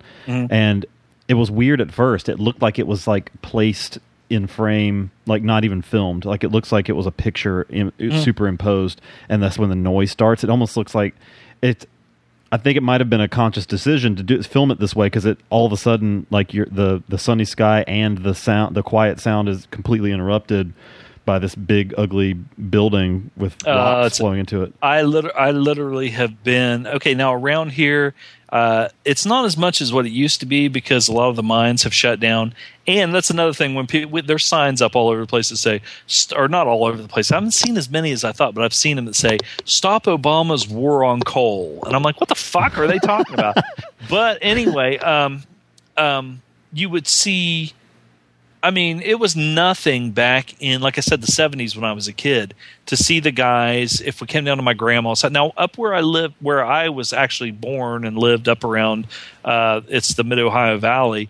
Uh, you didn't see as much of it up there as around here and further down south, uh, where you'd say be in a store and here'd be some guy coming in just fucking, you know, with uh, his work clothes on, the boots and all that, the, the hard hat and everything. Um, but um, it the, the I have been actually went to one job I had after I got out of college was with this welding company, and we would sell these welding rods and go to these coal mines. And the one the girl said. Um, when she her and Connery were sitting up on a hill and she said, you know, I, I, I like to come up here, uh, everything's green and you know the forest and everything because when you got down to the town because the town was the coal tipple where everything's coming out is right down there by the town and the train tracks so the trains can come up and get the coal and take Right, it right. everything is black. The houses would be just covered with fucking black soot, uh, black shit everywhere. Uh, at one time, Pittsburgh was considered the dirtiest city like in the fucking United States. It was so everything was just black because those steel mills, everything burning that coal, coal mines everywhere, and it, it- it's just it was just awful. Yeah. Um, so you get that um, everything in the movie the way it's shot uh, everybody that lives in the town pretty much is wearing the same, you know, kind of wool clothes. Every, everything's dull looking. The houses, the clothing, the the, like when they they have a they have a a big um, uh, football game. Basically, it's like rugby. Um, and it's like at a picnic. So you have these two teams playing each other, and it was hard at one time to, to tell who was on each other's team because the one the, the one I think the the guys the, and Connery's team had like green wool sweaters on. And the other guys maybe had like gray, but everything was just that dingy, That dingy color. dull ass looking color. It's funny. It says it says uh, on the on the on the uh, Wikipedia it says the the movie was filmed in Eckley, Pennsylvania in '69. The town was so unchanged from its 1870s appearance that the only major alteration needed for filming was to remove television antennas and install underground electric wiring. Yeah, and, and that's the same. I mean, well, we'll talk about the other movie later. Okay, but, But, the um, um, but I, I love the I love the way it's introduced with uh, where it shows you know the last guys out of the mine they've set their dynamite and everything, but there's a really cool effect as the men are led backwards out of on like the, there's they they drag the guys out like six or eight at a time on this sled, and they all have this little torch on their hat. Um, and you see them as they as they as they disappear into the darkness, but you still see the torches. I thought I thought it looked really nice. But um, Well, you know, back in the day, they would they would put a fuck, and you've seen I've seen it in uh, cartoons and stuff too. They would put a canary in the fucking Yeah, coal mine, yeah. and if the fucking gas, you know, if the canary dropped dead, it's like get the let's get the fuck out of here. But those one thing that I always think is, is amazing, and a lot of people I don't know, some people don't know it or whatever, but those um when they're when they're taking the guys on the carts in and out of the mine. Well, now of course it's almost like a um, uh, it's not like on an electrified track or whatever. Um, my my the guy I work with right now, he worked in coal mines for I don't know, you know, twenty some years or whatever. Um, he said, you know, you get on that that cart thing, like and it, it the one in Molly Maguire's is is pulled by probably like mules Yeah. uh, on a, a, a rope, and you know it's way down in there. Um, he said I'd go to work and you know go in, and put all my clothes on and shit. We'd all go and get on thing and say there was uh, I don't know, twenty of them get on this thing, and it would go down underground. He said I just go to sleep. They'd ride that thing for an hour or an hour and a half. It would go underground for miles miles and miles and miles. It's not like you're just going right down there. You're underground. It's like almost like if you got on, uh, you know, fucking in Cary and you road trip to Raleigh or something like that. You know? yeah, yeah. Uh, But you're underground. I mean, talk about claustrophobia. That's it gives me a cold chill thinking about it. It's I remember my uncle Steve talking about uh, they would you know shooting rats and shit, and uh, you know when you were down in the mine, my dad would say you know um, they had these um, metal like lunchbox things, they call them lunch buckets, and you'd put your food in there, and um, uh, I can't remember they they would hang them up on on like these hooks when they got down underground. He said the fucking rats down there they're they're smart and if you tied the thing a certain way or put something around it or tied it so that you to to hold it shut you had to. But he said those rats would get up there and they would fucking open them up. They would figure out a way to get in there. Jesus. jesus. Um, the uh, the explosion when Harris first goes into the mine almost made me shit my pants.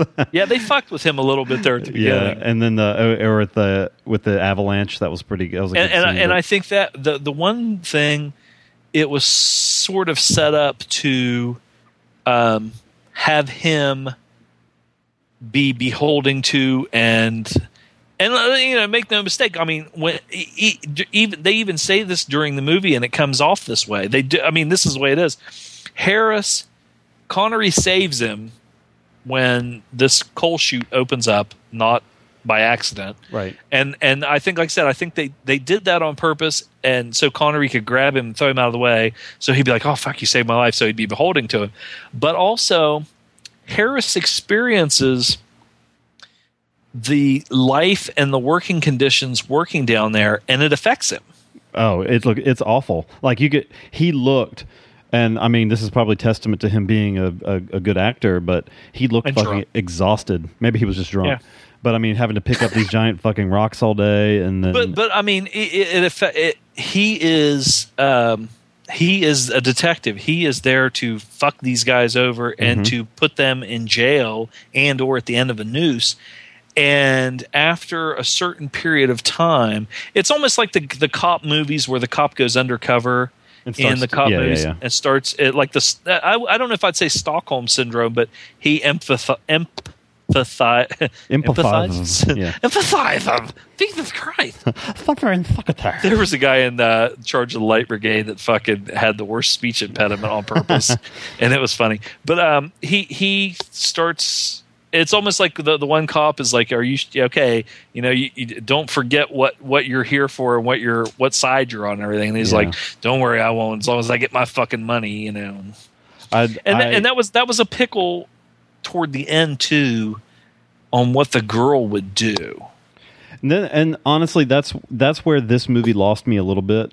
When uh, after you you know introduced to the characters, great, getting to know each other, great, getting it uh, admitted into the secret society. The second, like I guess the I guess the beginning of the third act. Almost, uh, it, it almost lost me because I was just, not that it was like overly complex, but I just kind of was like, all right, all right, all right, let's go. And maybe it was just maybe it just went on too long. Maybe Yeah, it I was think it focused too much on the two of them as opposed to Connery and him. Um, I was I started to lose interest. I love the final scene. I love the scene with them when they make Harris get on his knees and like that look of dread on his face, like oh fuck, what's going on? Oh, uh, this might be the end. You And know? Sean Connery comes over and zips his pants. Zzz, whips out his giant Irish cock. Shuck my schlong, you fuck. Shuck my shillelagh. Horse cock. Um, Oh, schcock. but uh, Uh, I, I, um, I, I was just, I don't know if I would say I was amazed. Um, I thought it was kind of, I don't know how Richard Harris could have expected any reaction other than what he got from the chick. I'm surprised she didn't fucking just smack, knock the shit out of him. You know, he was like, "Okay, let's go." You know, yeah, I'll get you out of here. And she's like, you know, oh, fuck. yeah, I don't know. Well, it, it just that seemed kind of kind of silly. yeah. But uh, no, I mean, pretty much universal great performances. Um, just drags a little in the middle. Um, I love the quote. I never could stand the sight of a man carrying a cross. Uh, thought that was pretty cool. Um, and the last thing I'll mention the, um, you know, when we were talking about, I was talking about like the companies cutting the top of mountains off, but the, uh, you know, when Harrison um, Eggar going out for the uh, the romantic picnic, and that area they're walking through looks like a fucking wasteland. Like it was just like it was barren. Like the, eventually they got to trees, like a nice little grassy area. That's but man, there's like dead trees and like It's just looked, here to be used, oh, it looked awful. and and Armageddon's going to come anyway, so who cares? it's true, thousand years of it. Oh, I hate that. I hate that. I hate the idea of um, somebody. Uh, this uh, news reporter posted a thing the other day that um, they have these. Um, what do you call it? Those uh, fracking wells and shit on like public property, like uh, uh, the I don't know if it's like in state parks and shit like that. The reason that state parks and national forests are where th- what they are and where they are is to preserve the fucking environment, at least some of it. And some of these guys that I'm friends with are like, "Well, hell, it's like, it's like a drill, baby, drill, or whatever. You know, let's let's fuck up the Alaskan, you know, wildlife or whatever." These guys are these big ass hunters that they love their goddamn guns. They want to fucking that all they want to do is go out and kill deer and squirrels and bears and anything they can kill and stuff the dead animal so they have a dead animal fucking in their house. Uh, but then they don't give a shit if they fucking fuck up where you were would hunt and fish. Yep. But Yep. that's but that's the, the the the thing that I read about the Molly Maguires was it seemed like there had become a consensus that the actual term Molly Maguires, I mean, it was a secret society in Ireland, but that when it was used over here, it the it was it was like creating uh, fear. The company created fear by saying there's the secret society that's doing all this shit so that they could go after the guys that were in this legal union and say, look, there- this is a terrorist. He's a part of this terrorist organization called the Molly Maguires. And the guys never were. Right. Right. They, they fucking, they railroaded them. And like I said, you know, company prosecutors, company cops that arrested them, uh, and the people that sat on the jury were like fucking people that worked for the company, and they basically to me, they murdered them. You know, just because they were in the way and they were causing problems. But I'm a communist, so Fucking Pinky. Well, Pinko, Pinky. I'm as Pinko. pink as they get, man. Uh, let's get into our scores. Um, this movie, I'm a Connery completist. I like Richard Harris. I like a lot of the stuff that he's in. He's a good actor. He's a great actor. So is Connery. Um, there's several people in this that um, the, it's a, it's a it's a good cast. I can't remember what that one guy's name was. That was the uh, the he he was in uh, Omega Man with Charlton Heston. He's the guy that was um, in with Connery's group that was like let's let's kill him, let's do this and that. And at the football game, they the cops got him and were hitting him in the stomach. The big dude. No, The not what? the big dude. The Oh. the the little um, Oh. he he he wore like a, a hat and um, I can't. He he played. Um, oh shit! Let me look at some motherfucker. Is it Anthony Zerbe? Zerb, he's in the movie. I think that's him. Yes, yes, Anthony Zerbe. He's in a lot of shit. Um, he he's a really good actor. It's cool to see him. Um, but as even though I like this movie, I don't love it. It's not one that I I uh, you know. Uh, I'll watch anything that Connery's in. Um, I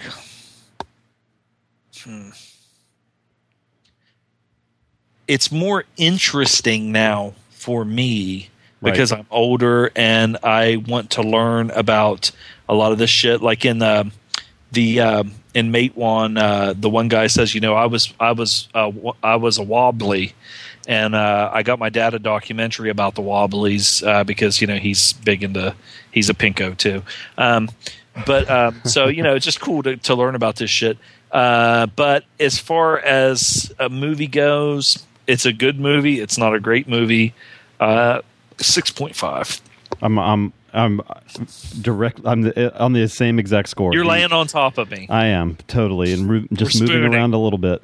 Um, the uh, and the reason I was thinking of Last Detail earlier is because the my feelings between the two films, not to spoil anything for the next review, are kind of similar to Cinderella Liberty and The Last Detail, and that's why it made me think of Last Detail. But the um, you know with Cinderella Liberty, like we said for that, it's decent, probably a little too long. Yeah. Um, not great, but still good.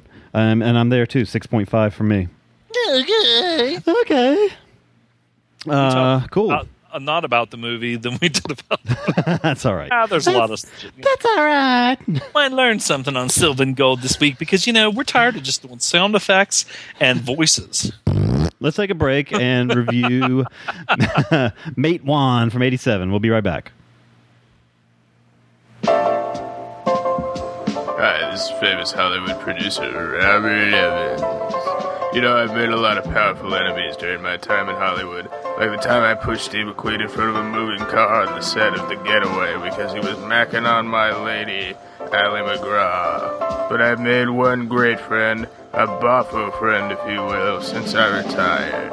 It's called Show Show, and it's the best fucking movie podcast ever. It's even better than cocaine, which I would know a lot about. Visit Show Show at shosho.podomatic.com or search Show Show, all one word, in the iTunes Store.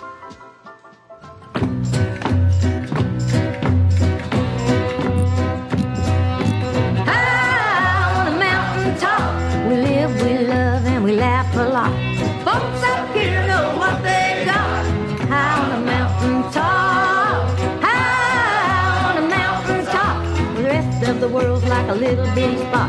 I ain't coming down, no, never, I'm not. A mountain top, a mountain top. Where I come from, the mountain Florida's so wild. The bluegrass waves like it's going out of style. God-fearing people, simple and real. Cause up on the ridge, folks, that's the deal. Well, my daddy worked down in the dark coal mines, shoveling that coal, one shovel at a time. Never made a lot of money, didn't have much, but we're high on life and rich in love. High on a mountain top, we live, we love, and we laugh a lot. Folks up here know what they do. High on a mountain top, high on a mountain top, where the rest of the world's like a little bitty spot.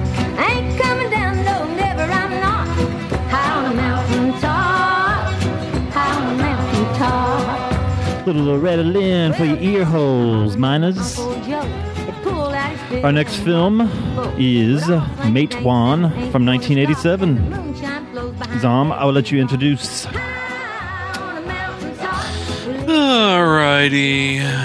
A labor union organizer comes to an embattled mining community, brutally and violently dominated and harassed by the mining companies.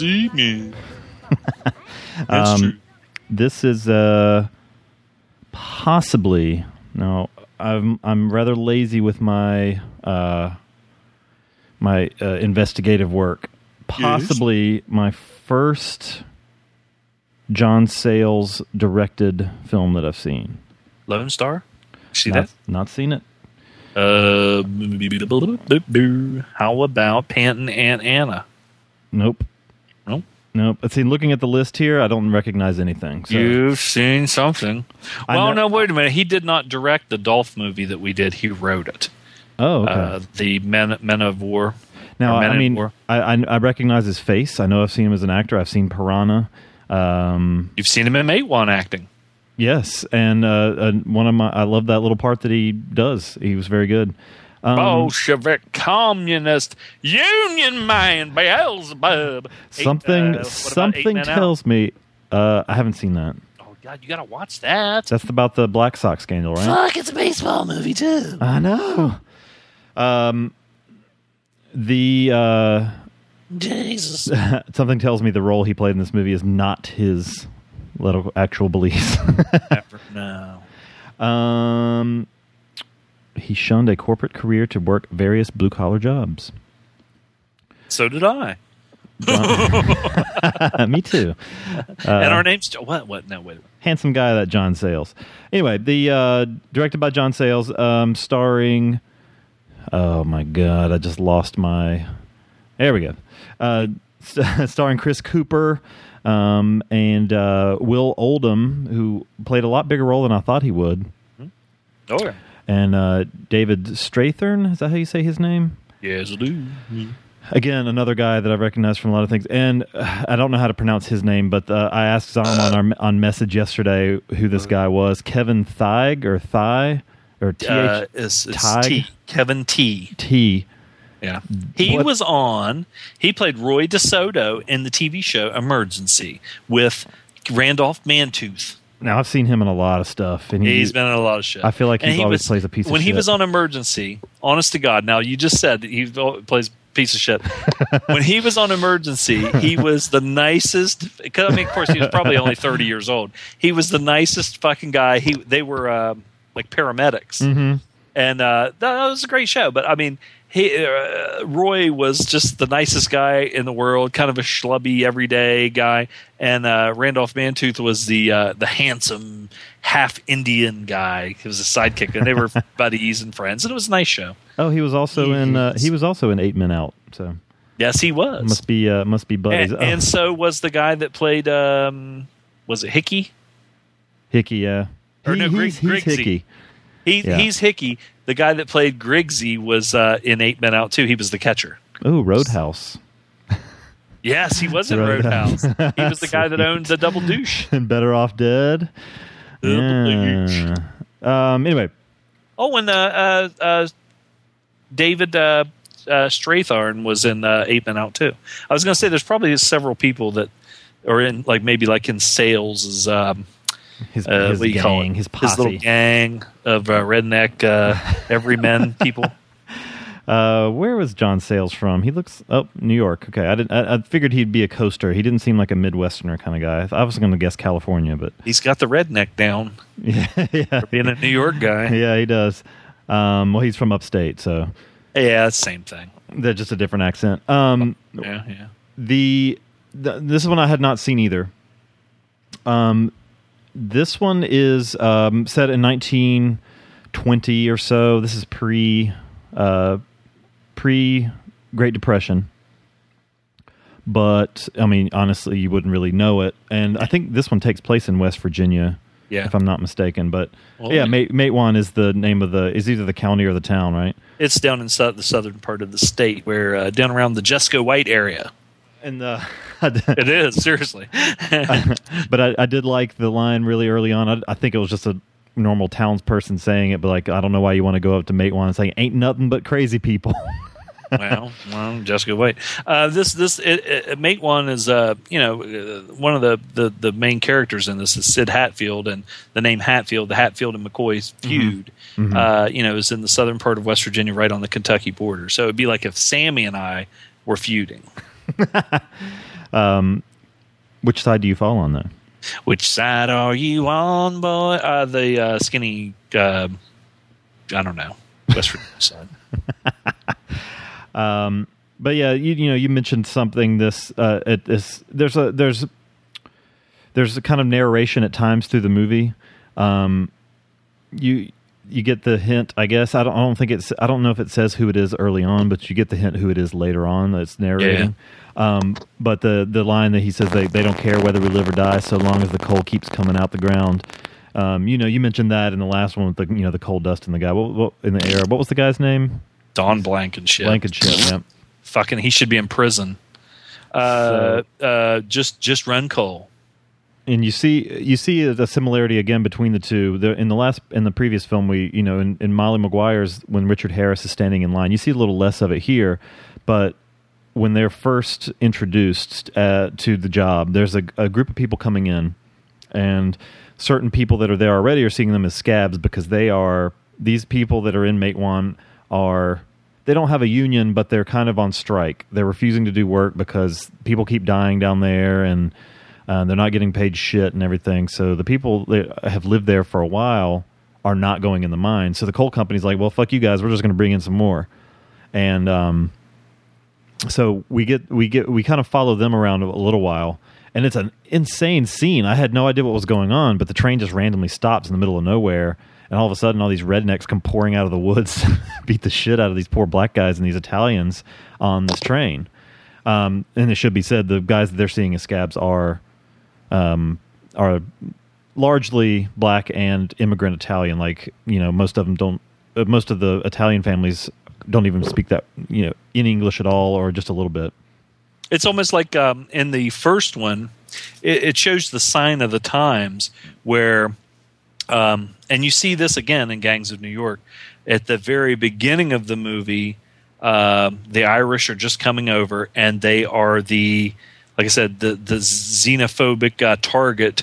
Uh, these foreigners, Right, almost right. like those ones from Kenya that are trying to take over. Um, these you get that anyway these these foreigners are coming over blah blah blah blah blah and and in uh, Molly Maguire's that is the Irish and in uh, Gangs of New York then some 50 you know, years later. 50 years later um, you have the the the blacks and the Italians and in Gangs of New York as that movie progressed, John C. Reilly, who is an Irishman at the beginning, and they're like those goddamn Catholic Irish pigs and all this and that. Then, as time progresses on, and they've been there for a while, the Irish became like you always see in the old movies the the, tough cops, Irish yeah, yeah, yeah. And who are they fighting? Those fucking uh, Dagos. Yep, Uh, yep. Al Capone and uh, and these guys like the goddamn Dagos coming to take our jobs. So it's like it's just how long you've been here. You know, it's, that's the point I'm trying to make. See and it's still. I mean, you know, it's still going on now. You know, with the Mexicans, Mexicans those goddamn Muslims, yeah. Mexicans, those goddamn Muslims. It's whoever you know. You have to have. Uh, Kris Kristofferson said in the in the song uh, "Jesus was a Capricorn." Everybody's got to have somebody to look down on. Um, but yeah, the- Motherfucker. pretty uh, pretty early on. Well, uh, James Earl Jones. uh, We didn't. I didn't mention his name yet. He's. They call me a few clothes. I I fucking love James Earl Jones. Um, his voice, especially if he uses profanity or like insults somebody, is just phenomenal. You like when he went Andre the Giant on those guys? I loved when he they said like, "You watch your mouth, Peckerwood." Ah, that's a great scene. But um, you get you get the introduction of John Sayles as the preacher. Now he's not in it much. It's just kind of a little side role, but But it's a fucking good. it's it- good. It's, he's just he's he's yelling and, and railing against socialism and unionization and all this stuff. in and the church. And so, and, and okay, now you have that going on today too, uh, because all these churches are tax exempt Mm-hmm. because they're supposed to be for everybody. But then you have these asshole preachers in these churches. We got to get rid of this goddamn Obama and these fucking uh, uh, these Muslim uh, Sharia law and so how? Why are they tax exempt? They're taking a side. Their only side should be peace, love, forgiveness, and helping your fellow man. That's what it's about, you fucking cunts. Now, I'm an atheist and I know what it's about. and You fucking pervert it because Damien Thorne is your fucking uh, your true master. um, Greed. but I, you know, I love I love that part with uh, James Earl Jones when you know he tells him to watch his mouth, like, and the reason why, reason being is somebody calls him a scab, and he's like, pretty much like, I'm okay being called a nigger, but don't ever call me a scab. I've never been called a scab. Um, I'm just doing my job, you know, and um, th- so the the initial conflict in the movie is between these new guys and the people already in Matewan. Then you have Chris Cooper's character, who I don't know if he has a job or if it's just like he's just an activist. Um, Well, it's his job. well, I don't. I mean, I don't know if he gets. Uh, is he getting paid though? Um.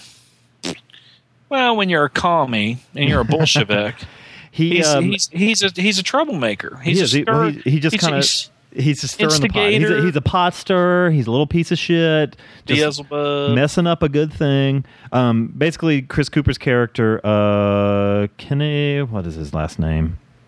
uh, Kenehan. Kenehan. Kenehan is traveling. Joe Kenehan. He travels around the country to labor disputed areas and kind of helps to organize unions. Um, it made me think of the the um, the one book the the Updike was it Updike book What are you talking about? about about working in factories and stuff, and uh, it kind of like led to helping with. Uh, God damn it! What's the name of that book? Anyway, the um, so he's in town too, and it's kind of you don't really know at first what he's doing. Um, and he starts he starts uh, organizing these meetings, these late night meetings and stuff, because they have to keep hidden from the coal company.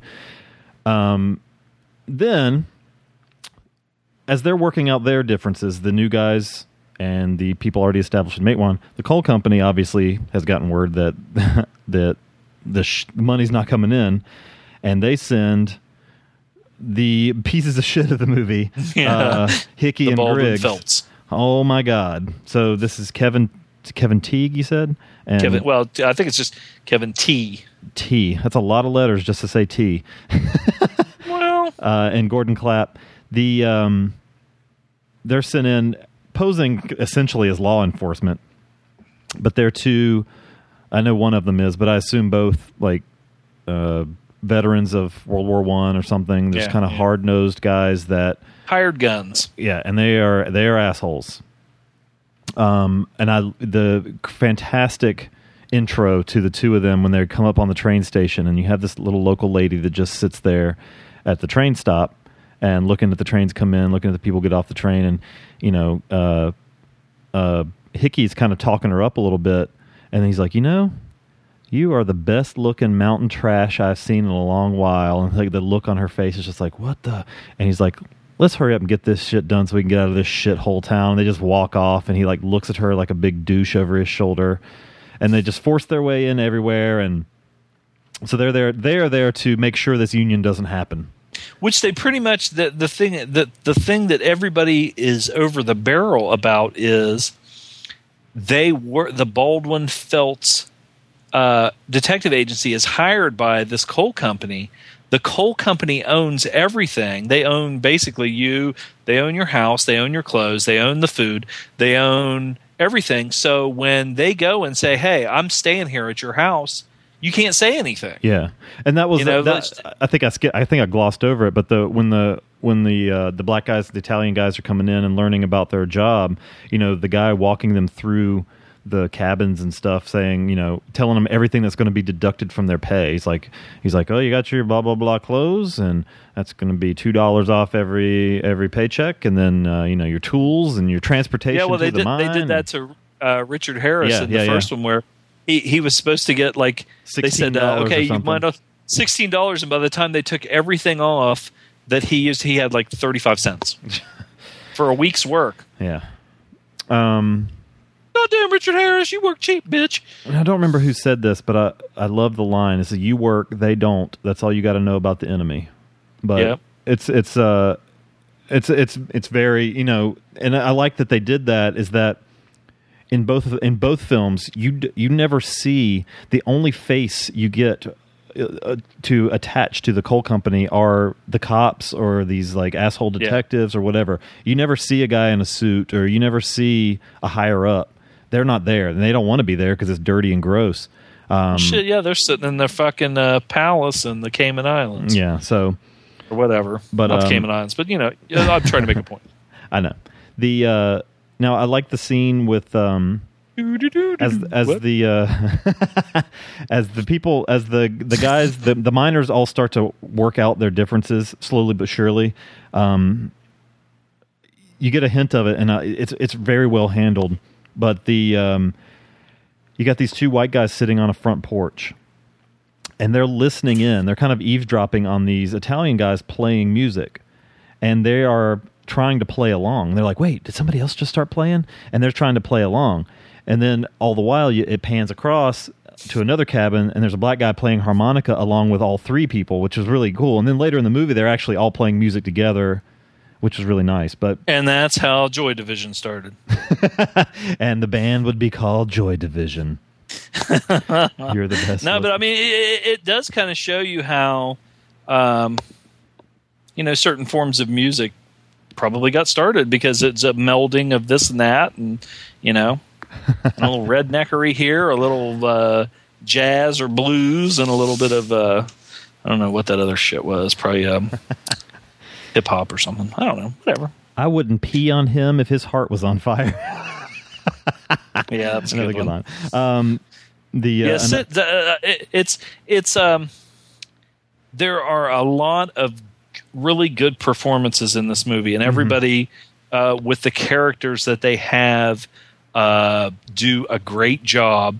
Uh, the two polars for not polars, but um, of course, you know the heroes. Uh, you had Chris Cooper, who is an everyman, Mhm. non-violent, but still um willing to put it on the line. right. He doesn't And care that- if he gets shot, but he doesn't. He refuses to carry a pistol. But then Sid Hatfield is the is like he has this crazy, not crazy, but this like he's just like uh, uh, uh, like an Iceman. Yeah. he he, he comes out with those lines like, you know, I met your uh, Mister uh, whatever uh, one time.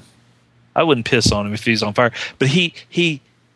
It's just like when the guys are basically sitting there trying to buy him off, he doesn't give them anything, and then even when they're basically threatening his life, he says, he just looks at the guy and he goes, they come to kill me you know? Uh it, and it's just as just so matter of fact.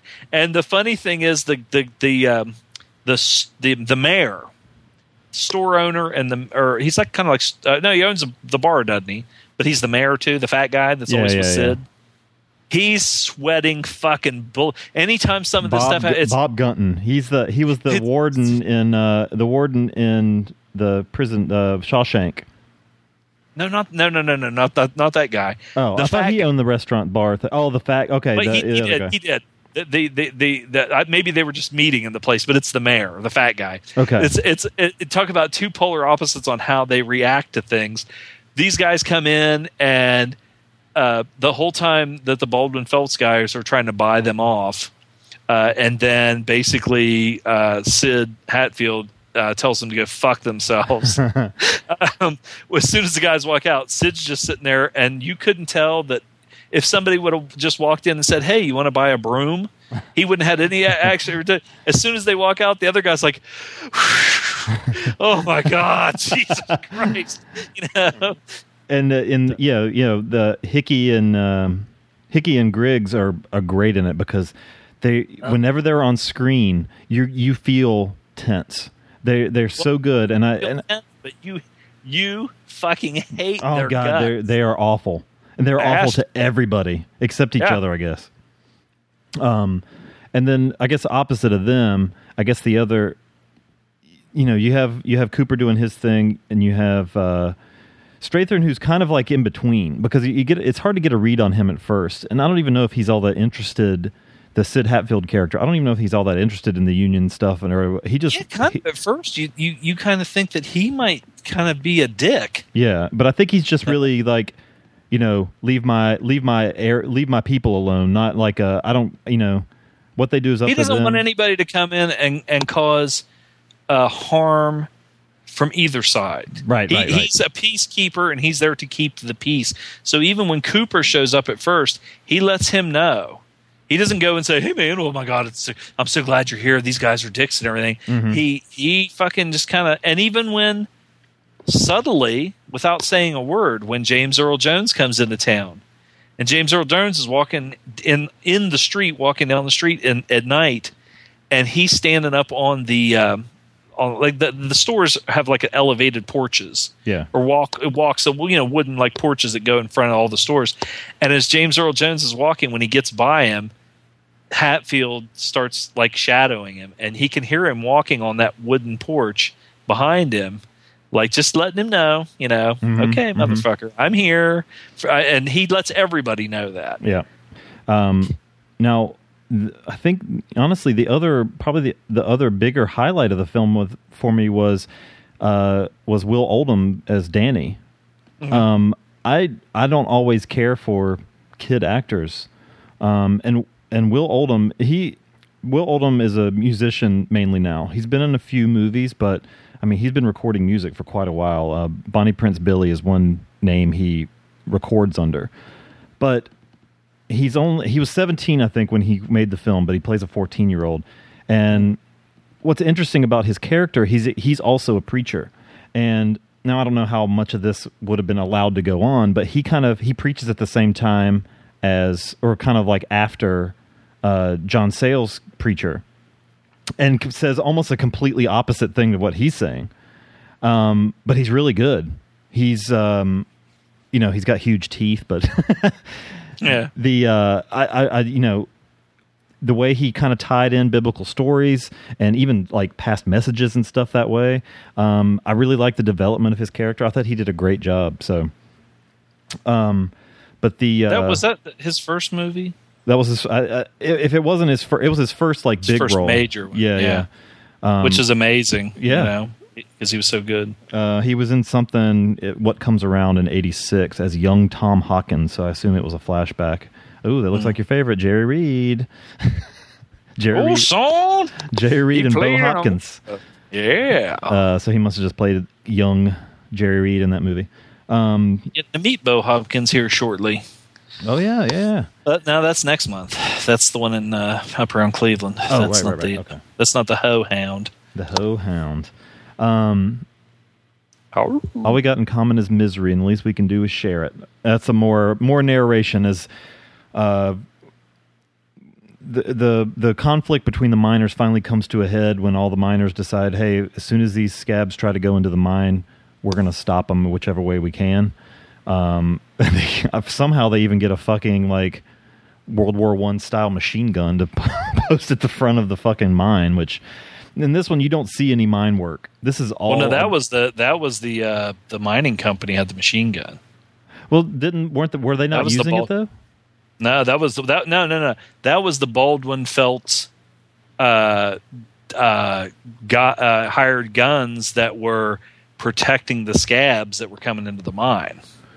Oh well, if the if the miners that showed up that were on strike started anything, they were going to mow them down. okay, okay. I thought that they, I thought they just had that that gun somehow, and that they were Nah. using it to keep the scabs from going inside. Okay, um, the uh, and, you know, you got this huge conflict going on, and Yeah, because remember when when that when that happened, the guy was up there with the machine gun. James Earl Jones, that they they come together, the the uh, the guys on strike and the scabs.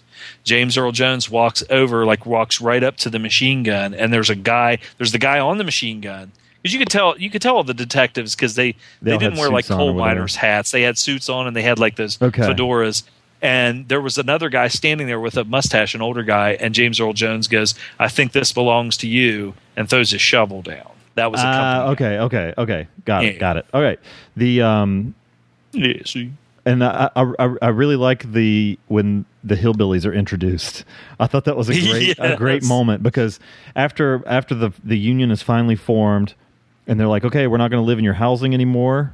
Um, you know, we're just going to go stay out here in a field, and we refuse to work. And they just built tents and everything, and Chris Cooper's out there. Um, but the you know the coal company starts sending their guys to fucking just shoot at them at night and all this stuff. And there's this huge standoff where the you know the coal company's trying to say, hey, you know what, the clothes you're wearing and stuff, you know, you got to give this back. All these tents, you probably have, the, you know, this probably belongs to us, and and the Yeah, hillbillies come in. spot because they picked the, the the coal company picks their spot because they know that all, mo, uh, with the exception of just a couple of guys, all the men had left. Mhm. So it was just all the women. Chris Cooper Right, and a right, couple right. of the young boys were there. all the all the men are out at a meeting. Basically, they're meeting somewhere Yeah. in town. So it's just all the wives and children and stuff. And and there's a there's a nice little side story with uh, the like kind of the crotchety old lady and the Italian lady that just argue all the time, even though they still speak the same language. She's like, let's just look at her sitting over there. Yeah. Um, I thought that was pretty good. But the you know when they come up when the when the coal company comes up trying to take all their shit, that's when the hillbillies just come out of the woods, and they're they're they're pissed because the coal company years and years ago go took all their land, and uh, there's a great line. I think it was. Uh, I think it was Griggs that said it. With the guy pointing that old, like vintage rifle at him. He's like, "Where'd you get that thing? The Spanish American War?" and he's like, "The war between the states." I got no education, but I got the war between states. But these guys are the coolest ones in the whole movie because they don't even blink an eye. They're, they're just like walking through and they're like, leave these assholes alone. And then all of them leave. Leave And then the they just walk back off. motherfucker They walk the way they came in. It was pretty great. Um, And I guarantee you, Sayles probably just found a couple, uh, just found some people down there. I guarantee you, those weren't actors. Those were just guys that probably lived down there. it was probably their Right. actual firearms too. Uh, seriously, Um, it's a different world. Now, I heard it more in the previous movie. Now, I don't know if it was something that I was just listening for, but or if it was like an intentional thing. Whenever there's a meeting or anything, a group of people, you always hear someone coughing in the background.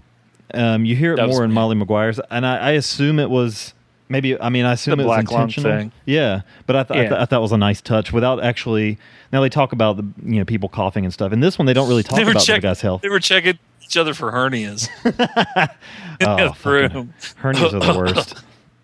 with Um, black leather chaps. Uh, I've had a couple of those hernias. Um, Can I check your black anus black waffle. instead of black lung? Yeah, the black waffle.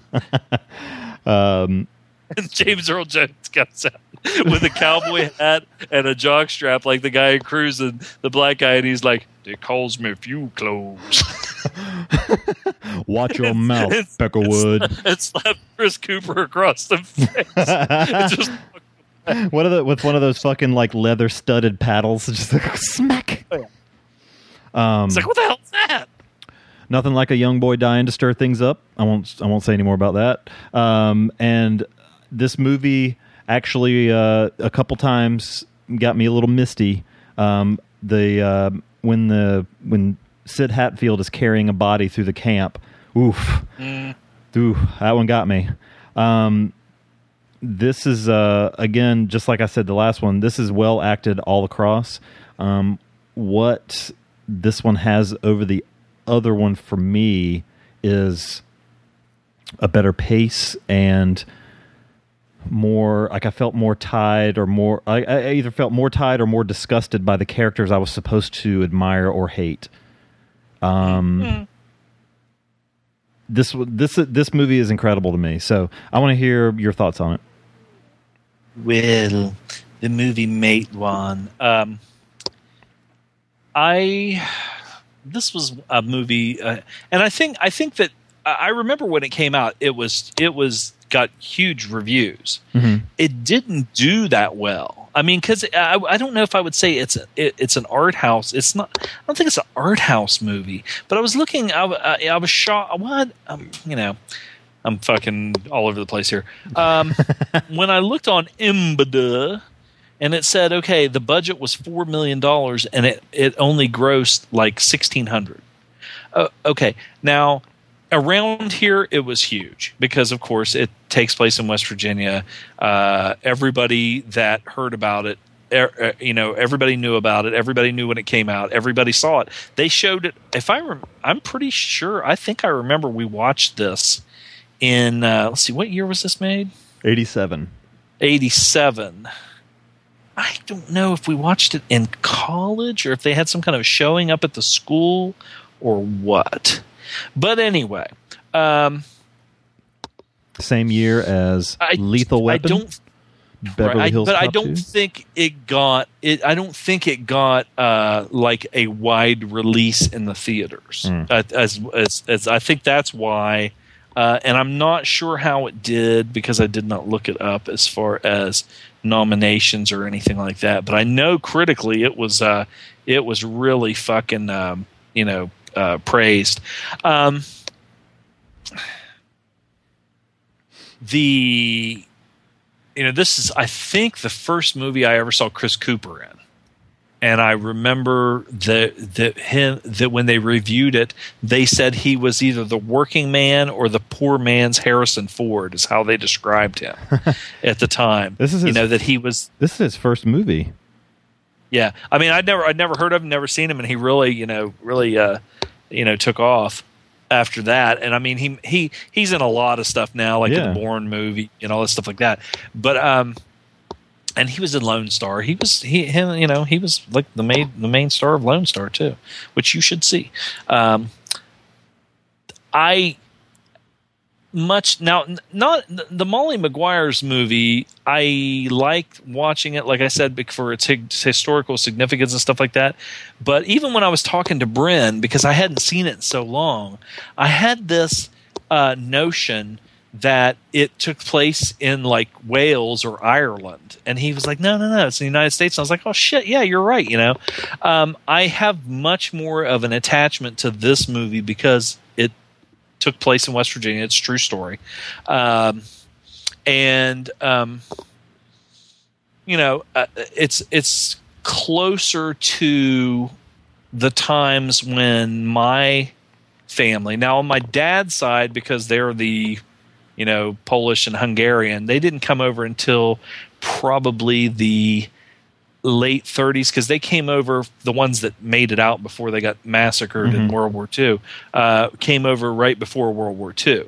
Uh, my mom's family are more the hillbillies, and uh, they're the ones when we went to the family reunion when we were kids that you would see uh, guys sitting around playing the fiddle. Uh, my uncle Melvin Wine was like uh, this. Uh, you know, he's a major figure in bluegrass music and won he won uh, it's this award that they give that the, the the US government the highest award that's given to a musician by the United States government uh, as a he's a you know as a, a fiddle player. He has albums and everything. Melvin Wine look him up. Uh, he's he's he's really well known. Um, but anyway, and the people that I would see at the at my mom's reunions, and the people of my mom's family, uh, uh, are you know from the southern part of the state, and this is you know the, uh, that's why I could kind of relate to it. So uh, watching it is it was it was uh, it was interesting. It's it's very educational and learning about stuff like this. Mhm. And then us, you know, my family being big into the like I said, you know, labor movement and organized labor and stuff like that. Um, I remember vividly, like you said, the two main villains in the movie, just what assholes they were, and um, how they, um, um Kevin T. Um, uh, at one point, they're sitting at the dinner table uh, in this these people's this woman's house, and uh, she's there by herself because nobody wants to eat with these guys anymore because they're just abrasive in their dicks, and Oh, they he pulls a gun on that fucking kid at the table. yeah, right in his face, and you know, it's like it's like nothing. They, they, and that's the thing. It's it the the way that these guys are. It's like they're in occupied territory, and and and I will say this. I was just going to say it's like they're in a war zone, and it was a war zone. Mm-hmm. Um, people especially today because people don't give a shit. They don't want to know history. I mean even like people that uh, if they're baseball fans or even wrestling fans or something like that they don't they don't know they they don't learn like you know stan musial or roberto clemente mickey mantle and guys like that. And i was always um, the kind of person even with sports or anything where I liked learning about the past and and and not just the statistics and shit like that but about the people. About uh, whether it's sports you know this guy Mickey Mantle you know he liked to go out and drink or Bobby Layne would play a game after he'd been out drinking all night and shit like that. It's it's um it's uh, interesting you know uh, to find out what who these people were. Um, th- for the the you know the working man at this time, um, there were several incidents. Like at the end of this movie, um, there's something that occurs. You know, uh, some uh, you know this violence, and it's a in, in West Virginia. It's a legendary you know thing that happened, and you can still go down there and you know go to the, the where this where the, the it looks you know exactly the same you can still see where there's bullet holes in in the fucking you know concrete and in the walls and stuff like that. And it's it's like a tourist attraction thing. Um, but now recently, um, Bobby Kennedy did a documentary, I can't remember what it's called because Sammy and I had watched it, and uh, I think Will watched it just recently, and it's about the mountaintop removal thing in West Virginia and them going down and protesting uh, the, this. Um, they want to do mountaintop removal coal mining, which is basically where they blow up a mountain. Yeah, that's what I was talking about Instead of- before. Yeah, instead of the guys going down in the ground, which is dangerous, you know, yeah. uh, they just blow the fucking top off of this of these mountains and just destroy the you know the water. They they they say they're going to go in and uh, you know after it's over and and plant grass and everything. Well, you know they've blown the topsoil. It's just nothing but rock. So the only thing that grows is like weeds and shit, and it looks like it looks horrible. But um, another significance of that when they were protesting this and everything, um, and I think this when they had that big protest, it was when we were at Horrorhound in Cincinnati because I I was thinking I was like, man, I'd like to go to that. Um, but one of the significance that relates to this movie is um, there was a historical thing that happened, and it was called the Battle of Blair Mountain. Um, after I, I'm pretty sure it's after the stuff happened at the end of Matewan. Um, there was a gathering of miners Mhm. from everywhere, from everywhere in West Virginia at Blair at this place Blair Mountain. Um, it was the biggest gather armed gathering of armed men in the history of the United States since the Civil War, and probably after. Because I mean, Wow. you know, never been. These are just civilians, armed civilians that got together and marched to Blair Mountain. The United States government, acting as a arm of big business, uh, coal company, um, actually sent planes over and they dropped bombs on these miners. Jesus. Uh, and there was uh, it was you know uh, uh, basically a war. I mean soldiers and stuff. And there's guys that go down there now and they walk around that area with uh, metal detectors and they find all these bullets and they find uh, you know frag- uh, shrapnel from these biplanes that these uh, the, the the the U.S. military would fly over and drop bombs on these guys to kill them uh, because they thought that one thing you have to understand though too is the times and I'm not taking up for anything that the government did or anything that um, that uh, these fucking asshole greedy cocksuckers coal companies did, but they looked at the Russian Revolution. See, that's like when um, John Sayles' character says Bolshevik, communist, you know, whatever.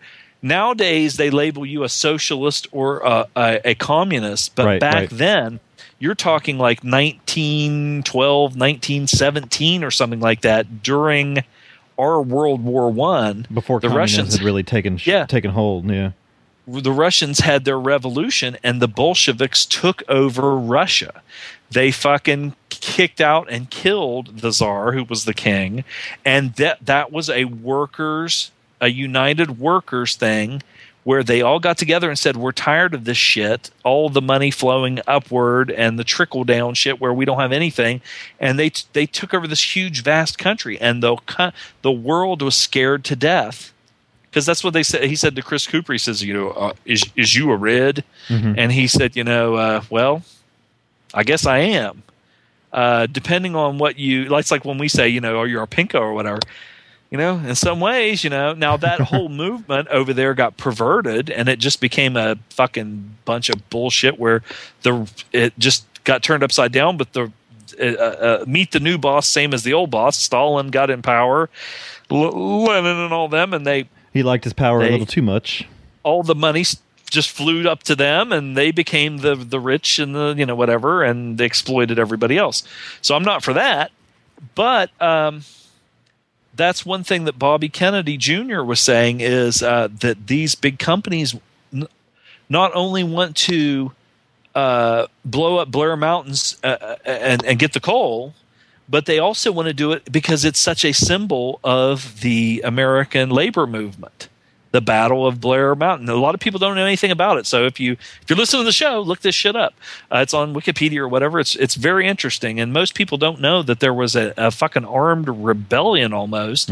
Uh, and uh, like I said, the the the biggest gathering of armed men, civilians in this country's history after war- since the Civil War, and the American government fought them uh, literally with guns and bombs.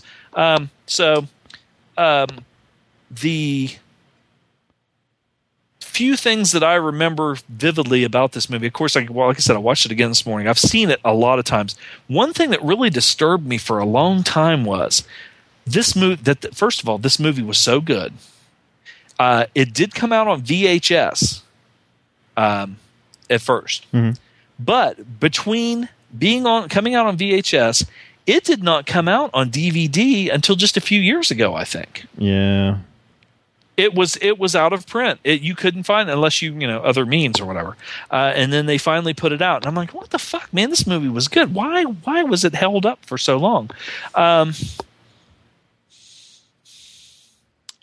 every scene, pretty much, wh- where Sid Hatfield is involved. Um, was because I mean I know even like people that when we were younger we were like oh my god he was so fucking cool you know? Because he was almost like a uh, the the one uh, I think Chris Cooper asked the girl that he was living with he said you know um, uh, you know was Sid in the war? Because like you said now this this takes place like right after probably World War one. So there's a lot of guys and, and when you th- not not not taking up for or making any excuses for the the detective guys but they even kind of show this a little bit toward the end where they start bringing more of those guys in and those guys are just schlub everyday guys too. They they they um they probably didn't have a job. They came back from world war one. Right. they didn't have a job and um, they see a flyer that says make good money you know and they're like what's this all about? They don't even know what they're going they just they were just told bring your gun and you know you can come down here and make good money. And the guy's like what's this fucking all about? What are we doing? You know? And um, so they're just they're just being exploited you know for either their their um, wanting to make a, a, a- living and the fact that they have killed.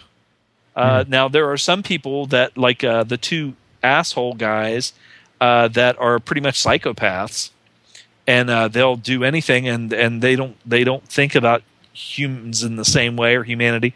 The one guy just tells a chilling story to this to this kid to Oh, yeah. to just fuck with him, and he says, About you know, he earned his was, medal in in uh, in World War One. yeah, I earned this medal in World War One, and just basically sits there and tells him how he just uh, stabbed guy uh, German after German Hun or whatever they called him the Hun after Kraut. German. Uh, yeah, as they jumped into this foxhole, and he every time they would one of them would jump in, he would just stab him, and then later on, here comes another one. They'd jump in. I guess they thought the foxhole was empty. They jump in, didn't know he was there, and he just basically put up a big pile of them. From, but he was, you know, whether it's war or not, he's physically stabbing these people to death In the And face, he some- said. Stuck him in the sort- face. it was i don't know if it it this would obviously change someone. And it obviously i don't know how what kind of person he was before but he was just a fucking he was to me he was a psychopath. Him and the other guy like pulling a gun on a kid. And these are americans. It's not like you're in a goddamn nazi germany and this is a, a some german kid sitting there saying you know heil hitler across the table from you or whatever. Um, but the the um, the the thing like you said where it was um, Chris Cooper tells a story uh, because you can see how is it Danny the boy Yep. preacher Yep. Danny really looks up to Sid. He he kind of like that's like his hero. And at this time, it's it tells you a, a sign of the times where he's Danny and uh, and uh, Joe are are throwing a baseball back and forth, and he says, you know, who's your favorite player? And he doesn't say like Ty Cobb or whoever you know at the time whoever the big names were. He said so and so who plays you know uh, he plays uh, for such and such a team over over the holler. You know because everything is very simple and uh, insulated at that time. You didn't have TV. You might have had a radio, but very few people probably did. Yeah. And so you didn't have this national thing where or Facebook and shit like that. But um, They didn't have the, uh, Facebook? No. Shit. Well, you know, uh, the uh, um, the the like I said, Danny really looks up to Sid because he knows that Sid fought in the war. So it's almost like Sid's like Captain America or something. Is like you know Sid fought in the war and and uh, you know Sid walks around with his guns and Sid's cool motherfucker and everything. They call him Smiling Sid Hatfield. You know um, they said that before he went to the war he was I guess it you know he was changed too because they said they called him Smiling Sid and then when he came back he was different. Um, but Joe is talking to Danny and and he said, "Were you in the war, Joe?" And Joe basically is telling Danny that no, I went to prison. I refused to go fight uh, the- for, the- yeah, but that's like in the the industry. Yeah for, for for for some fucking in for some big businessman uh whether it's a government or big business or the government's protecting the big business or whatever and he said all i saw standing across the line were other workers. So if he was told to go fight germans because like i said you know with the charge of the light brigade it, the guys that are doing the fighting or vietnam or whatever are just guys. They're guys like you and me or who i hope not you and me because jesus christ. But um I think Uh, we're too we're, we're too old. They don't they, they need more impressionable minds. Yeah, I wouldn't go anyway. Even if I was, I was if I would have went to, I would have done what he did. I would have went to prison. I'll go I'll go Um, visit Will for a little while. I mean, you know, um, he tells him, he says, you know, all I saw was was uh, uh, workers fighting workers, and I didn't go. And he relates this story of being in prison, and um, bec- because he wouldn't go to war. And these Mennonites uh, were brought in because they wouldn't go to war, but they wouldn't go to war because it was against their religion. And the Mennonites are kind of like, I guess, like the Amish, you know. And um, and he tells about how they pretty much fucked with these guys because they were of a different. Uh, I don't know. They're not really a different religion because they're pretty much you know believe in yeah, I mean, they're still they're still Protestant, but not. but they're different yeah. you know and they fucked with him and, and and i almost got shades of like abu ghraib prison where they, he said you know they they they they hung them by their you know wrists uh, so their toes just barely touched the floor and the guy's hands and shit would swell up there. But he said no matter what they did to these guys uh, they would not renounce uh, their beliefs um, they were they tortured them, you know. And uh, hey, you know, guess what? Hey, America loves to torture. I just saw a thing today where they found some guy from a foreign country uh, in America, and the guy was known to I don't know if it was Sierra Leone or wherever, but he was known to be this torturer, and they they caught him. And I was like, how the hell could you prosecute anybody for torture in America now? Yeah, for real. Considering for eight years we said, hey, it's okay. Yeah, see, you want to torture somebody. Um, so anyway, that was a, that was another story that I really liked, and um, and like I said, uh, the the the one that, that I always remember and that I quote when I'm talking to friends and shit about, uh, you know, like I said, whether it's labor relations or the top one percent versus the trickle down on top of our heads with piss thing is, um, you know, there's only one war, and that's um, um, those who work and those who don't. Uh, we work, they don't and you know there's some people that just can't seem to get that through their head because they they dangle the carrot in front of them if you buy a lottery ticket you might win 300 million dollars. Or if you do this you know if you lick their boots they might get they might let you uh, come up and uh, and fucking live in the big house or something like that like Norma Desmond. But anyway there's a lot of shit in this movie that's just fucking uh, uh, top to bottom. It's it's um it's a fucking masterpiece and i think I, I i i'm sorry that it gets overlooked i i, I think that um i can't I mean i don't know what else it went up against uh, for the Oscars, and I think it did get some nominations. Um, I, I forgot It to was look that nominated up. for Best Picture, I think. Yeah, and I, I, for some reason, I'm thinking. I mean, if Cooper didn't get a nomination for Best Actor, it would be it. It was. A, I mean, and maybe he did. I don't know. But if he didn't, it was a crime. You know, he was he was just fucking awesome as you know first big acting role and everything. And like I said, the guy that played Danny, the same way. I mean, he was just fucking. He was awesome. So, I should um, have I should have put it in was- uh, put in some uh, Will Oldham mu- music this week. yeah, you fucked up. I That's fucked up again. It happens. all right I think we can uh, we can rate it. Well, I think we could just rate it right now. This was. You said you've seen this a thousand times. This was my first time seeing it, um, and I agree wholeheartedly. This is uh, this is pretty fantastic. Um, I will be revisiting this one, and I and I, I I implore everyone to check it out if you haven't seen it. Um, really good shit. Uh, I give this uh, I give it a nine point two five. Yeah, sounds good to me, but I tell you what.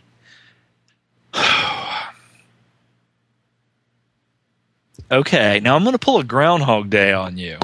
You're gonna try to eke a You ten out of me- me. Tell me what's wrong with this movie. Um, let's see. Besides, the guy had big teeth. I mean, th- uh, and and one thing I w- did want to mention. Uh, uh, well, I I don't feel as bad about saying it in the first movie because it was the whole movie was about that. But there's so, there's some similarities with this movie with the other one with uh, Molly too. But anyway, um, yeah, t- I mean, I'm not I'm not putting you on the spot, but I'm just saying because I was thinking about this after I watched it. Um, when I was thinking about what I was going to rate it at, Mhm. and I didn't know if I wanted to shoot for the moon, but then I have to say to myself, if I rate this 9.25 or if I rate this a 9.5, what is the drop off? What causes it? And tell me why it's not a 10. I mean, it's just it, it's me a, why. it's a fe- it's the feeling I get. Like when when you when you got the ten out of me for uh for um Okay. well we give I've given two tens on the show to uh to Groundhog Day and to the um the wrestling doc uh, uh wrestling documentary um Lipstick, or not lipstick and dynamite, uh, uh, Memphis Heat. Memphis Heat. Though those just speak to me on a on on that level. Like like I'm never going to find anything wrong with it. This works for me right now. I don't know that it always will. I don't know that it always would have. I've never seen a time when uh, those two movies wouldn't have worked for me. And I just I, I don't have a perfect movie feel about it, and it's only my personal opinion at this point. I can't think of anything off the top of my head that I would change about it. Um, but that's just it's just my gut feeling. I give it a ten. I can't. I couldn't. Th- I've seen it so many times. I love the movie. I cannot think of anything that I would change. I can't think of anything that's wrong with it, including the movie or the music, um, uh, the feel of it, the the, the Music's uh, really good, uh, and casting, the clothing, the the where it takes place, cinematography. It says here that the only uh, the the thing the only thing I see for Academy Award was it was nominated for best cinematography by uh, Hax, Haskell Wexler and Mhm. it didn't win. So that's Hmm. the only thing. Oh, but maybe it was it was because maybe it was because it was considered a small picture or something like that. I don't know. But Sayles direction was awesome. Uh, I mean, I can't tell you anything about this movie that I can rationally say I took a point off for this or I took a point off for that. Yeah, I mean, I, and I honestly, I'm I'm I'm very close to that too. But Unless I say it didn't have any fucking in it. not enough titties. Uh, and that's our review of Matewan. High praise. Uh, let's take a break and come back and do some feedback. Back. Be right back.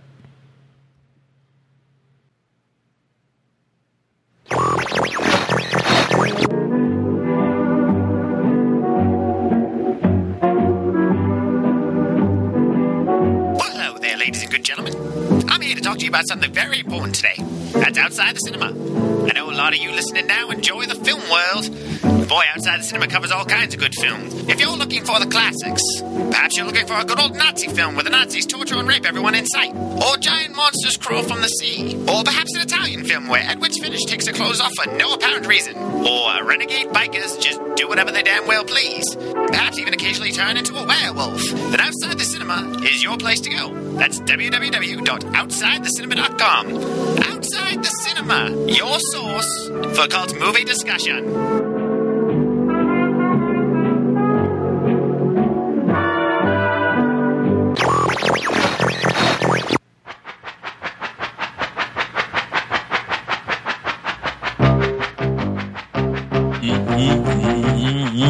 Well,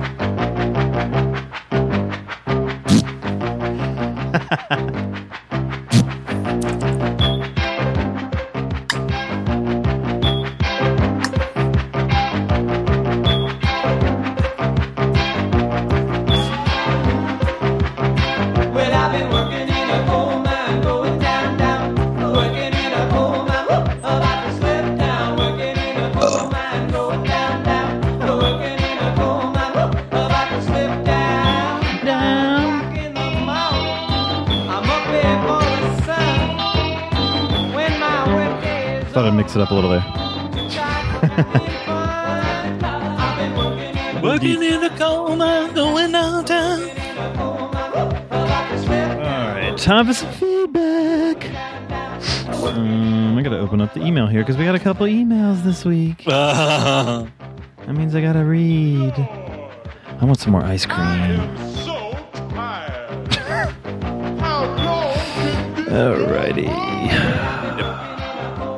B12 shot or something. Need some energy. Well, I just went to piss, and as soon as I stood up, I'm like, "Yep, I'm still sick."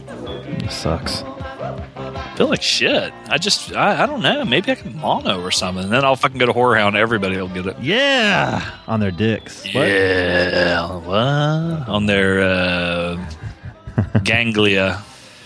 Ganglia obtrublias. What does that even mean? Uh, James sent us in a voicemail. He says, Jesus! Uh, if you say that subject line, I'll be impressed. It's James from every other podcast fame and even an episode that still lives in infamy of Silver and Gold, primarily because of the scream that still haunts my days and nights. I made the scream. Uh, loving the show, as usual, especially the Argento one. What was even stranger, like we, it was like we had a collective consciousness of sorts. I happened to show Bird with the Crystal Plumage to a gal who wanted to watch it. Then the next day, I downloaded your episode to see you recovering it.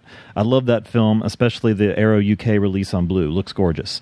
Uh, I wanted to regale you with a short story about meeting some wrestlers many years ago uh, when the invasion happened in WWE when WCW was bought out by Vince.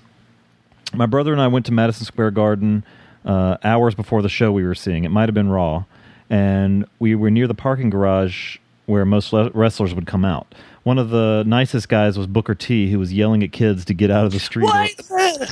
One of the nicest guys had to be Tommy Wildfire Rich, baby. We're getting crazy.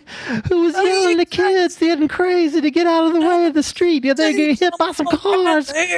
He was trained by somebody, and I can't remember who, Ivan Putski, and his brother. Um, he said Steve it was. He said it was more like this. Yo, suckers, you're gonna get hit. that was a terrible Booker T. And proceeded to sign. But that was Yes, and proceeded to sign dozens of autographs. Kanyon, who is uh, dead sadly, was also really nice. Just uh, going Who just what? Just going better? inside and coming back out to talk to everyone. Just being a stand-up guy. Two worst guys: Bubba Ray, who told people to get the fuck away from me, you fucking ass fucks. And I've got my I've got my family here, cocksuckers, and ran inside. And Stephen Richards, who tried to rush into the entrance saying he was late. Sadly, it was the exit which he was trying to find a handle to.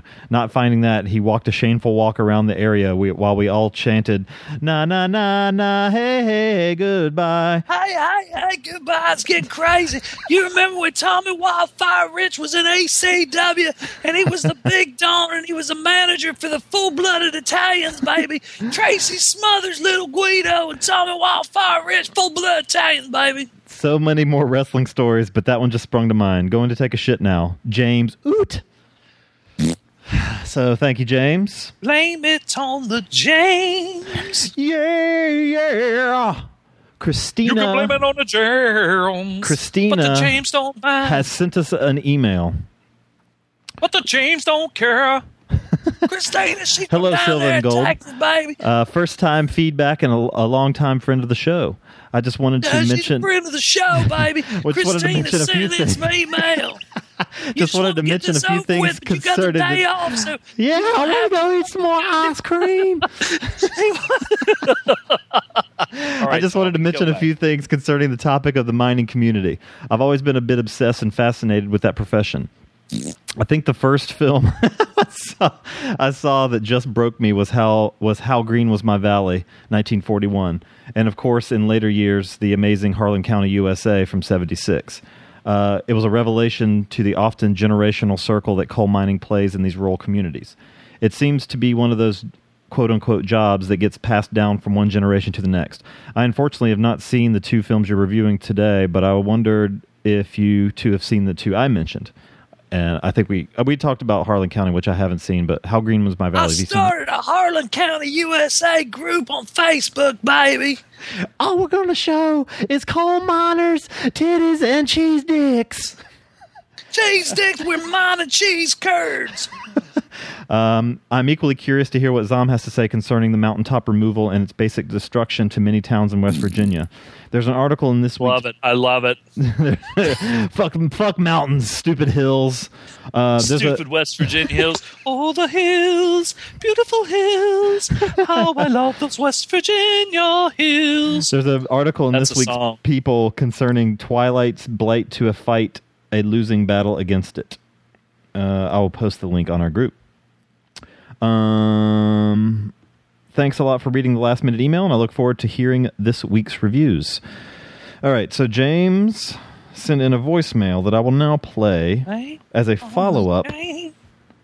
to his email. So here we go. Thank you, Christina.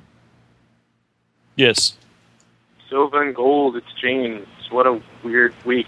An email, and hopefully this phone call gets through right in time. But yeah, last week you were talking about the block was Blockbuster when it said, you know, Blockbuster Video. Wow, what a difference. It was I remember that. because I worked there for like a year, and I had to hear the tail end of that horrible fucking line of commercials. And I wanted to shoot everybody. People would come in and actually say that. And Wow, what a difference. Yeah, so I was actually looking up some commercials. Yeah, so I might put some up on your uh, wall. Yes. Because I'm, in, I'm cool like that or annoying like that. So we'll see. But yeah, you were right, guys. You might have, you might have, you know, thought it wasn't that, but it is. I won't talk for 12 minutes, so I'll go now. Is that in reference to somebody else who talks for 12 minutes? Um, thank you, James. Um, back to uh, back to Christina's uh, email. Um, you did talk a little bit about it, but um, maybe we'll just start a little. We'll start a little pinko thread on our thing. You can we can talk about the. Uh, I'm doing it right now. Mountaintop removal. I'm on it. I'm on it. Okay. I love that Christina Cooner. She lived down there takes take care of them doggies and stuff. Uh, yeah, Carrie Von Erikland. We got a couple more. Oh, he's so dead. Um, I, w- I was reading the whole depressing story about the Von Erichs again this week. Jesus. Um, Eh, what are you gonna do? You make your path. You take your path. Make your path. Whatever. Whatever. You take it and make it. Next voicemail. Uh, Loaf made me look it up because hearing him saying Blockbuster Video, wow, what a difference, he made me No way. really go crazy because then I started to think he was wrong, that it was something else, and I had like one of those at Holmes moments in the office, but I looked it up, and yes, apparently it was Blockbuster Video. um, it was really upsetting because I listened to it while I was in the subway, and I couldn't look it up online, and it was a moment where I realized technology doesn't answer every question. um, also, um, I agree on Sus- Suspiria about if you watch it the first time on a laptop, um, you kind of will never enjoy it, and therefore the movie's been ruined to me for me because I watched it the wrong way. Um, lesson learned, indeed. Goodbye. I'll see one of you the next weekend or this weekend. I don't know when. Bye. Um, the uh, now, sh- so uh, Emily sent that in yesterday, so she actually beat James to the punch. So that's funny that we got to do it one week about that. Yeah. He scooped. He scooped her, even though he didn't. Fuck what movies, whatever movies we reviewed. That's all that matters. Um, and last voicemail from a familiar voice. It's a good thing I, the cinemasochist, checked the Silver and Gold Facebook page while he's on eating lunch at work because he just found out he recording a day early and he didn't send any feedback in. That's blasphemy. All right, the only thing I know that I want to talk about is um, I know you don't know horn much, so it's okay, but I have to correct you. The Friday the 13th theme actually goes, kill, kill, kill, kill, ba, ba, ba, ba. All right? But out of this, I I Yeah. decided to give a, a little silver and gold horror theme, all right? One, two, I'm in live podcasting for you. Three, four, talking about hookers and whores. Five, six, posting pictures of mutilated dicks. Seven, eight, making the assholes gape. Nine, ten, never eating cheese again. All right, you Yeah. fuckers have a good one, and I'll see all of you except for Liv. at Warhound Weekend. God, that's like tomorrow. You're gonna be. What's tomorrow? No, Tomorrow's Friday. Thursday. Yeah, It's Friday. I got an extra day to um, try and um, Figure out how get to this. How to drive six and a half hours without shitting my pants? Oh god. did I just say that out loud? You know I did. Maybe you need. Maybe you need to. uh Maybe you need to start eating cheese, unlike Justin recommended against. I'm wondering if that's not what fucking uh, I don't know. Whatever. Who cares? I'll I'll be there. I will be there. Yeah, I will not. You but will not. I'll post a picture from the concert. I got Yeah, Fri- I got Saturday off too. Ugh. Yeah. Oh well. When's the concert? Friday. Friday night. Yeah. See, you could get in the fucking car and you could be at Whorehound Saturday Oh my god. and Sunday. The drive to Indianapolis. I'm gonna look this up. It's nine. It's like nine hours from the Cinemasochist home. It's six and a half hours from my home. So from your home, you would it'd probably be like sixteen. It'd take you like two days. Probably. I have to drive through the mountains, so um, yeah, ten hour, ten Not hours. if we blow the top off of them. It's about it's about eleven hours. Yeah, It's a lot farther than Ohio, than uh, than Ohio. that's a big so. suck sandwich. You need to move. Get out of that fucking uh, backward ass uh, non no gay marrying. Yeah, I'm moving to West Virginia. Oh wait, No, we're like the worst. I think they said the most racist state in the union now. I thought somebody said the other day told me that it, that uh, they did a poll and the most racist state in, it was uh, West Virginia, but I find that difficult to fucking believe. it's probably where there's actually I've been down south, baby. actually But you know more areas of people of minorities to hate. Well, I will say this. I don't think there's that many minorities in West Virginia. That's what I mean. so that's probably yeah, that's probably why. Whereas a lot of the places down south are have more minorities, whether they are Polish or Hungarian. or Italian or Hey, you know, today is Freddie Mercury's birthday, and it's also Werner Herzog's birthday too. I want to see a Werner Herzog Werner Herzog and Freddie Mercury have sex Queen documentary. in a cave. Yeah. My sister. Uh, what? All right, that's it for feedback. We're just rambling. Um, so next week on the show, got me a, uh, an entire Queen concert on TV. Good. Yeah, next week on the show. we're, gonna doing do- a couple of uh, uh, out of place, out of time movies.